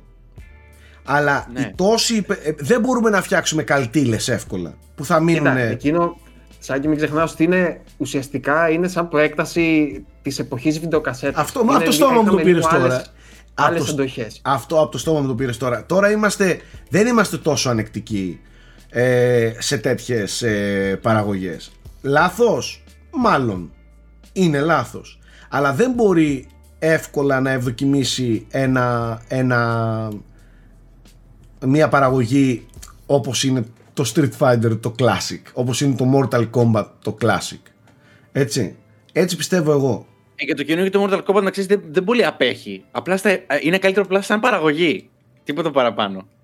Να ξέρεις, δηλαδή είναι στα ίδια επίπεδα με το παλιό, απλά είναι καλύτερο production value. Δηλαδή, Καταρχάς, σε κάτι αυτές τις παραπάνω. ταινίες, άμα αναγνωρίζεις κάποιον ηθοποιό, είναι fail. Πρέπει να είναι όλοι άγνωστοι. Εγώ, παιδιά, ξέρετε τι λέω. Σε αυτές τις ταινίες μπορείς να αναγνωρίσεις τι θεωρούσε η κάθε εποχή cool. Δηλαδή, όταν είναι γυρισμένο, ας πούμε, το τωρινό Mortal Kombat με το εκείνο, μπορείς να καταλάβεις πόσο έχει αλλάξει η έννοια του coolness, ας πούμε, της coolness στη σημερινή εποχή, τα- από τα πλάνα και τέτοια. Και μου δίνετε πάσα για να πάω τώρα σε αυτό που υποσχέθηκα την προηγούμενη φορά. Στις top 5 καλύτερες Hong Kong ταινίες δράσης της δεκαετίας 90, έχω κλέψει, έχω πάρει και λίγο 80. Ε, οι οποίες Ωραία. ας πούμε είναι γεμάτες από πλάνα χαμηλά, μοτοσυκλέτα, ηλιοβασίλεμα από πίσω, ξέρεις. Δηλαδή αυτό το over the top, ε, πώς να πω τώρα, αυτό, οι, οι εικόνες Ασιατικός αυτές που cowboy. πλέον, ναι, θα ήταν εντελώς cringe Lonely στη Rider. σημερινή εποχή. Δεν, τότε πιστεύω ήταν cool, δηλαδή μου άλλοι το έλεγαν και έλεγαν πω, ρε φίλε, κοίτα τι έχει Καρ... κάνει. όχι, η εποχή Power καράτε. Έτσι, ναι. Λοιπόν, Να ακούσω. Κάτσε να βγάλω λίγο, να βγάλω λίγο το τέτοιο μου. Τις Έχω σημειώσεις κλέψει λίγο. Ναι, έχω κλέψει λίγο, θα σας πω. Γιατί ήθελα να χωρέσω λίγο παραπάνω πράγματα. Ε, θα ξεκινήσω με το νούμερο 5, στο οποίο είναι δύο ταινίες, οι οποίες κανονικά θα έπαιρναν νούμερο 1. Αλλά δεν τις έβαλα νούμερο 1 γιατί δεν τις είδα τώρα. Είναι ταινίες που έχω δει από παλιά. Ε, τις θεωρώ αριστουργήματα στο είδος τους. Είναι και ίδιο John Woo. Είναι οι ταινίες που ουσιαστικά Το έκαναν γνωστό δημιούργησαν τον John αυτό. Woo στον Ξέρω κόσμο. ποιος θα πεις. Ναι. Ε, απλά δεν τις είδα τώρα, οπότε δεν είναι με φρέσκια ματιά αυτό. Το ένα είναι το The Killer και το άλλο είναι το Hard Boiled. Είναι δύο Chogun Fat και στα Καλά, το δύο. Hard Boiled είναι μεγάλη ταινιάρα. Ναι, είναι. Το Εντάξει, έχω και εγώ το hardboiled. παιδιά, ρε, την πλάκα. επειδή είδα, είδα John Woo αρκετά τώρα, πιστεύω ότι το σινεμά που έκανε στο Hong Kong, είτε σ' αρέσει είτε όχι, δεν έχει ξαναυπάρξει άλλο τέτοιο στυλ. Και ούτε θα Έχει- ξαναυπάρξει. Ναι, δε- δεν μπορώ να το περιγράψω. Ε, είναι πολύ πολύ ιδιαίτερο και σκηνοθετικά δεν είναι ποτέ βαρετός. Πάντα προσπαθεί πράγματα, τα πλάνα του δεν είναι ποτέ τετριμένα. Μμμ. Δεν είναι να βγάλω τη σκηνή. Είναι, πάντα προσπαθεί να είναι εμβληματικός. Δηλαδή είναι πολύ παιχνιδιάρικες ταινίες και δεν είναι και Έτσι κάνουν παιδικέ. πάμε. Δηλαδή είναι, ναι, είναι- δεν είναι καθόλου κακές. Και, και δηλαδή και σαν αφήγηση δεν είναι τραγικές. Κατάλαβες. Είναι αρκετά to the point, θα έλεγα. Τέλος πάντων. Ναι, ναι, Killer έχουν και κάτι, Hard έχουν Boiled, κάτι. αν δεν τις έχετε δει, δείτε τες. Και θα σας πούμε ότι εξής: Χωρίς αυτές, ας πούμε, Max Payne δεν θα υπήρχε. Ούτε Matrix θα υπήρχε. Σας το λέω εγώ. Ε, νούμερο 4 πλέον. Έχω βάλει έτσι μία ταινία η οποία δεν είναι από γνωστό σκηνοθέτη στο, στη Δύση. Λέγεται Ringo Lam. Αυτός έκανε γενικότερα μπόλικες παραγωγές στην εποχή. Αυτή πιστεύω είναι η καλύτερη από αυτές που είδα. Λέγεται Full Contact. Είναι πάλι με Chogyun Fat. Είναι ίσως η πιο fan, fan to watch από αυτές που Αυτή δεν έχω βάλει. θυμάμαι να Είναι την λίγο έχω δει. αγνή δράση, ξέρω εγώ. Έχουν Ε, όλε delay, έχουν dubbing τώρα αυτές. Αυτή δεν είναι, είναι στα Ναι. κινέζικα. Αυτή, εγώ, εγώ τη βρήκα στα κινέζικα, τώρα δεν ξέρω. Προφανώς θα Ενώ και υπάρχουν τα και κινέζικα εντυπωσίες. έχουν, έχουν delay, δηλαδή κάνουν. όχι. Αυτή όχι. Η συγκεκριμένη που είδα όχι. Εντάξει. Ε, είναι με έναν τύπο, μια παρέα τέλος πάντων που κλασικά τον προδίδει ο φίλος του σε μια συναλλαγή με μαφία και τον αφήνουν για νεκρό και επιστρέφει για εκδίκηση. Να, αυτά Οπότε, γουστάρω. δεν- τι άλλο θέλεις από αυτό. ναι. Οδηγάει η Χάρλι Ντάβινσον, ε, έχει τατουάζ και εδώ πέρα έχει ένα- μια κορδέλα, ξέρω εγώ. Και είναι κλασική πάντα βρεγμένος. αιτήλα. Μπράβο, λίγο. Ε, Ψήθηκα γι' Παρ' όλα αυτό. αυτά, παρόλα αυτά και αυτή δεν είναι έτσι χαζοταινία. Δηλαδή σε σχέση με παιδιά με τις αμερικάνικες χαζοπεριπέτειες, αυτά είναι αριστουργήματα ας πούμε. Του The Rock Δηλαδή, αν και σκεφτεί- ο The Rock έχει κάνει. Δηλαδή Rock. αυτές Άντε, είναι. το ας- The Rock, OK. Αλλά αν σκεφτείς εκείνη την εποχή, στη Δύση που βλέπαμε κάτι Van Damme και κάτι τέτοια, αυτά έχει τρεις, τρεις φορές καλύτερα, ας πούμε, το συζητάω. Τέλος πάντων. Εντάξει, Full μαλάκα, contact. τι, τι καλτήλα ήταν αυτός ο, Βαλ- ο Βαντάμ τότε. Δηλαδή, Ε, ήταν μεγάλο όνομα. Steven Σάκη, Seagal. ε, εποχές Πας 90, καλά. ήταν Steven μεγάλο Seagal που μαζί το με- βάζεις; παιδιά, παιδιά ο, ο, ο, ο Βαντάμ ήταν, ήταν γίγαντας. Ναι, ναι, ναι. Δηλαδή στο, σε, αυτού το, στο αυτό το στυλ του το σινεμά μαλάκα δεν υπήρχε άλλος. Ήτανε ο Βαντάμ τέλος. Ήτανε όνειρο των γυναικών. Ε, δηλαδή ο τύπος Είχε την ήταν. Εποχή του. Είχε άλλο, Ναι, ναι, άλλο ναι, ναι. στάτους. Δεν, δεν υπάρχει. Ε, Και δεν υπήρχε ταινία. πιστεύω στη- Μία ταινία Γκάλ και έχει Van Damme, κάνει. αυτή ήταν δεκαετία 90. Μία ή ταινία έτσι- έχει κάνει καλούτσι και ο Βαντάμ Ποιο- το, ποιο; το παγκόσμιος στρατιώτης. Που λες Α, «Ντα». Ναι, ναι, δεν, δεν είναι εντάξει. κακό. Ναι, ναι, Επίσης, ναι. συμπαστικό είναι και το Kickboxer. Το οποίο είναι από τα πρώτα του έτσι. Ναι, που... οκ. Kickboxer είναι που βλέπω. χορεύει. Όχι. Χορεύει. Α, Χορεύει. λε τη σκηνή Όλο το που. meme. Που το έχουν Το κάνει ναι, meme, ρε. ναι, ναι, ναι, ναι. αυτή είναι. Αυτή είναι. Yeah, Αυτή. baby. Καταρχάς δεν είναι ταινία Βαντάμ αν δεν κάνει σπαγκάτο. Τέλος. Ε, Το αυτό- αυτό διαφημιστικό είχε με τα μείνει γι' φορτηγά αυτό, δεν είχαν για το κάνει. άνοιγμα Ναι, ναι, του. ναι. Και ο τέτοιο που βγήκαν μετά τα ανέκδοτα. Ο Τσακ Α, ο Νόρις. Τσακ Τσακ Νόρις. Νόρις. Αυτοί οι τρει ήταν ε, εκείνη Ο την Chuck Norris εποχή. ήταν- Ήταν πιο πολύ τηλεόραση. Δηλαδή για το Power, ε, Texas Ranger νομίζω λεγότανε, που βλέπαμε και στην τέτοια. Τέλος πάντων. Νούμερο 4, λοιπόν, αν θέλετε έτσι μια περιπέτεια όχι με πολλή σκέψη, βάζετε, απολαμβάνετε, πολύ cool, πολύ badass κτλ. Ε, νούμερο 3, έχω βάλει παιδιά Jet Li, γιατί νομίζω ότι στον τομέα του είναι εξαιρετικός. Θα έβαλα τις ταινίες οι οποίες ουσιαστικά τον ανέδειξαν και στη Δύση, που είναι τα Once Upon a Time in China. Τα οποία είναι έξι ουσιαστικά, αλλά τα πρώτα δύο είναι που αξίζουν πραγματικά. Και νομίζω ότι ο Jet Li είναι και λίγο καλύτερος ηθοποιός από τον Jackie Chan. Σαν ηθοποιός δηλαδή, στην, στην ομιλία του, στους διαλόγους κτλ. Συμφωνώ. Ντροπή σου- Ντροπής σου μόνο που το λες. Όχι, έχει δίκιο. Ισχύει, αλλά ντροπής σου που το λες. Περίμενε. Κοίτα, κοίτα. Θα το πάρεις πίσω. Περίμενε. Α, Και εντάξει. είναι και Περίμενε. πολύ καλός κακός. Όχι, για να, για να καταλάβετε, προφανώς και είναι καλύτερος ηθοποιός από τον Ναι, Τζάκι είναι. Τσάν. Αλλά ο Τζάκι Τσάν έχει μια τέτοια εικόνα και είναι τόσο μέσα στις καρδιές μας που ακόμα και αν το ξέρουμε δεν πρέπει να το λέμε. Κατάλαβες, απαγορεύεται να λέμε. Δεν διαφωνώ ε, και εγώ θα στο ανεβάσω κι άλλο σε λίγο. Περίμενε. ε, που λέτε με το, το Once Upon a Time, κατα, καταρχάς είναι μεγάλη παραγωγή. Μου έκανε εντύπωση δηλαδή. Ε, πολύ κομπάση. Έχω δει κάποιες, αλλά όχι όλες. Ναι. Έχω δει κάποιες Ξέ- όμω. Ξέρεις ποιο είναι το, το, το ωραίο με αυτό; και κάτι που δεν υπάρχει στη Δύση, Εργαμότο. Είναι ρε παιδιά, πέρα ότι τα κάνουν όλα μόνοι τους, δηλαδή δεν φαίνεται ψεύτικο ούτε, ούτε στιγμή. Είναι πολύ πολύ ευρηματικοί στις σκηνές μάχης τους. Δηλαδή, στο, στο πρώτο Once Upon a Time China έχει μία σκηνή όπου αυτή είναι μονίμως σε μία σκάλα ξύλινη, ξέρεις, ε, από αυτές που μετακινούνται. Και παιδιά, το τι χορευτικά κάνουν, να πηγαίνουν τη μία σκάλα από εδώ, να την ισορροπούν, να ανεβαίνουν ένας πάνω, να πέφτουν. Δηλαδή, λες, ξέρεις, δεν προσπαθούν να βγάλουν με μπουνιές και κλωτσιές τη σκηνή, όπως κάνουν στη Δύση. Λοιπόν, νούμερο 2. Νούμερο 2, έχω βάλει μία ταινία του, του John Woo, οι οποίες δεν είναι από τις τόσο γνωστές, αλλά είναι έτσι λίγο, θα έλεγα πιο σοβαρή, πιο φιλόδοξη. Ε, είναι σαν να βλέπεις Σκοτσέζε, δηλαδή είναι τρεις φίλοι οι οποίοι ε, μπαίνουν ας πούμε στον υπόκοσμο και προσπαθούν να κάνουν ένα όνομα για τον εαυτό τους, με τέτοια φιλοδοξία ξέρω εγώ, ε, αλλά μετά από ένα σημείο πάλι ξεφεύγει η δράση κτλ. Είναι σαν να Σκοτσέζε το ίδιο σκηνοθετή Κοτζίμα, με ένα τέτοιο συνδυασμό, σκεφτείτε. Δηλαδή με αρκετά μελοδραματικά σκηνικά, ε, τραβηγμένα, πολύ έτσι εξόφθαλμους συμβολισμούς και τέτοια αλλά αν σας αρέσει με το γράψιμο του Κοτζίμα, πιστεύω αυτό το λατρέψτε, ξέρω εγώ. Ε, είναι έτσι δυόμιση ώρες, δεν είναι μικρό, είναι ένα επικό ταξίδι, ε, είναι σκληρό, και γενικά θεωρώ ότι είναι από τις ταινίες που, που ο Τζον Γου έδειξε ότι μπορεί και να κάνει κάτι έτσι πιο δραματικά φωτισμένο ας πούμε, από, Ναι, ναι. από τα υπόλοιπα. Για ποια εποχή μιλάμε αυτή; 90 κάτι, ε. Το 92, Μμ. αν δεν κάνω λάθος, 1992. Και μάλιστα παίζει και ο Τόνι Λόγκ, ο οποίος είναι, έγινε στο- αργότερα... Τώρα, τώρα που τον περιμένουμε θα είναι στο Shang-Chi, ας πούμε, στο, στη Marvel, Μπράβο, ναι. στο τελευταίο, Είναι αλλά ο είναι και ο, Mandarin. Ναι, θα είναι και ο, είναι και ο μόνιμο, μόνιμος, αγαπημένος ηθοποιός του Wong Kar-wai, που έχει παίξει στο In The Mood for Love κτλ. Μπράβο, ναι. Τέλος πάντων. Νούμερο ένα λοιπόν για να φτάσω κύριε Σάκη στον δικό σου, δεν θα μπορούσα να βάλω κάτι άλλο πέρα από Τσάκι Τσάν. Εννοείται ρε μαλακά. Παιδιά, πείτε ό,τι θέλετε. Ναι, δεν μπορεί να παίξει όταν έχει μια κάμερα πάνω του. Δεν μπορεί να αρθρώσει, ας πούμε, μια... ένα συνέστημα δεν μπορεί να βγάλει ιδιαίτερα. Αλλά ο τρόπος που παίζει με το σώμα του είναι μια κατηγορία μόνος του. Δηλαδή, για μένα, ίσως μόνο του βουβού και να το γράφω μπορεί να, να συγκριθούν. σω μόνο Τσάρλι Τσάπλιν, Μπάστερ Κίτον κτλ.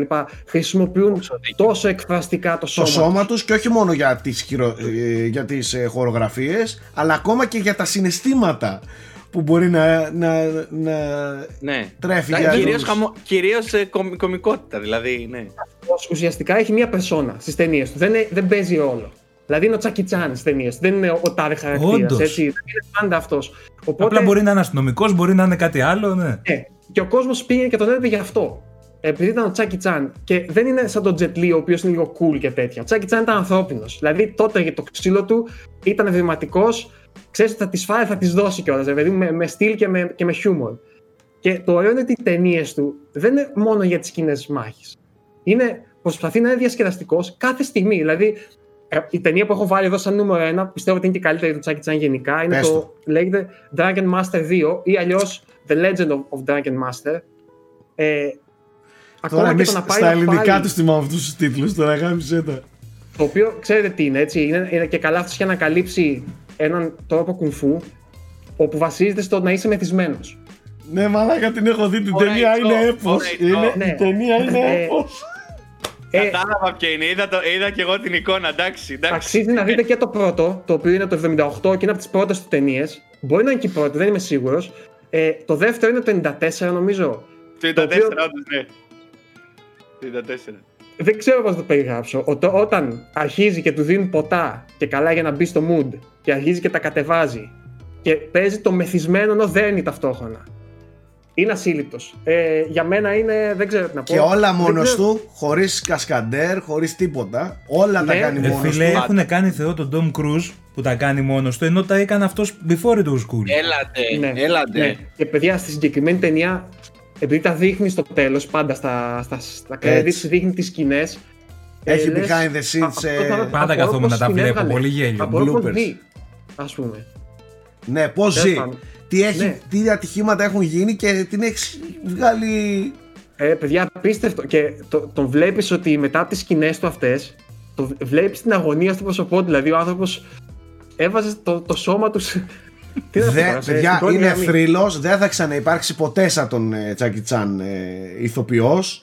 Ε, μεγαλώσαμε όλοι με αυτόν. Ένα τεράστιο respect μόνο σε αυτόν τον άνθρωπο και ας μην έχει τις ε, ικανότητες τις υποκριτικές, ναι, υποκριτικές για... Ναι, είναι ένα άλλο στυλ. Να Ναι, σου πω αλλά κάτι, έχει είναι τις κάτι- ικανότητες του Τσάκι Τσάν. Μπράβο. Τσάκι Τσάν δεν μπορεί να γίνει κανείς. Ακριβώς. Καταλαβαίνεις. Μπράβο, αυτό ακριβώς. Και αυτό το, το physical που έχει, ε, δεν το έχει κανένας άλλος. Αυτή την έκρηξη, την έκρηξη στο σώμα του, στις κινήσεις του, δεν, δεν υπάρχει, δεν υπάρχει. Ο άνθρωπος είναι μεγάλο, μεγάλο ταλέντο. Και εδώ τη σκηνοθετεί κιόλας. Την ταινία. Το Ξέρεις οποίο τι, εντάξει.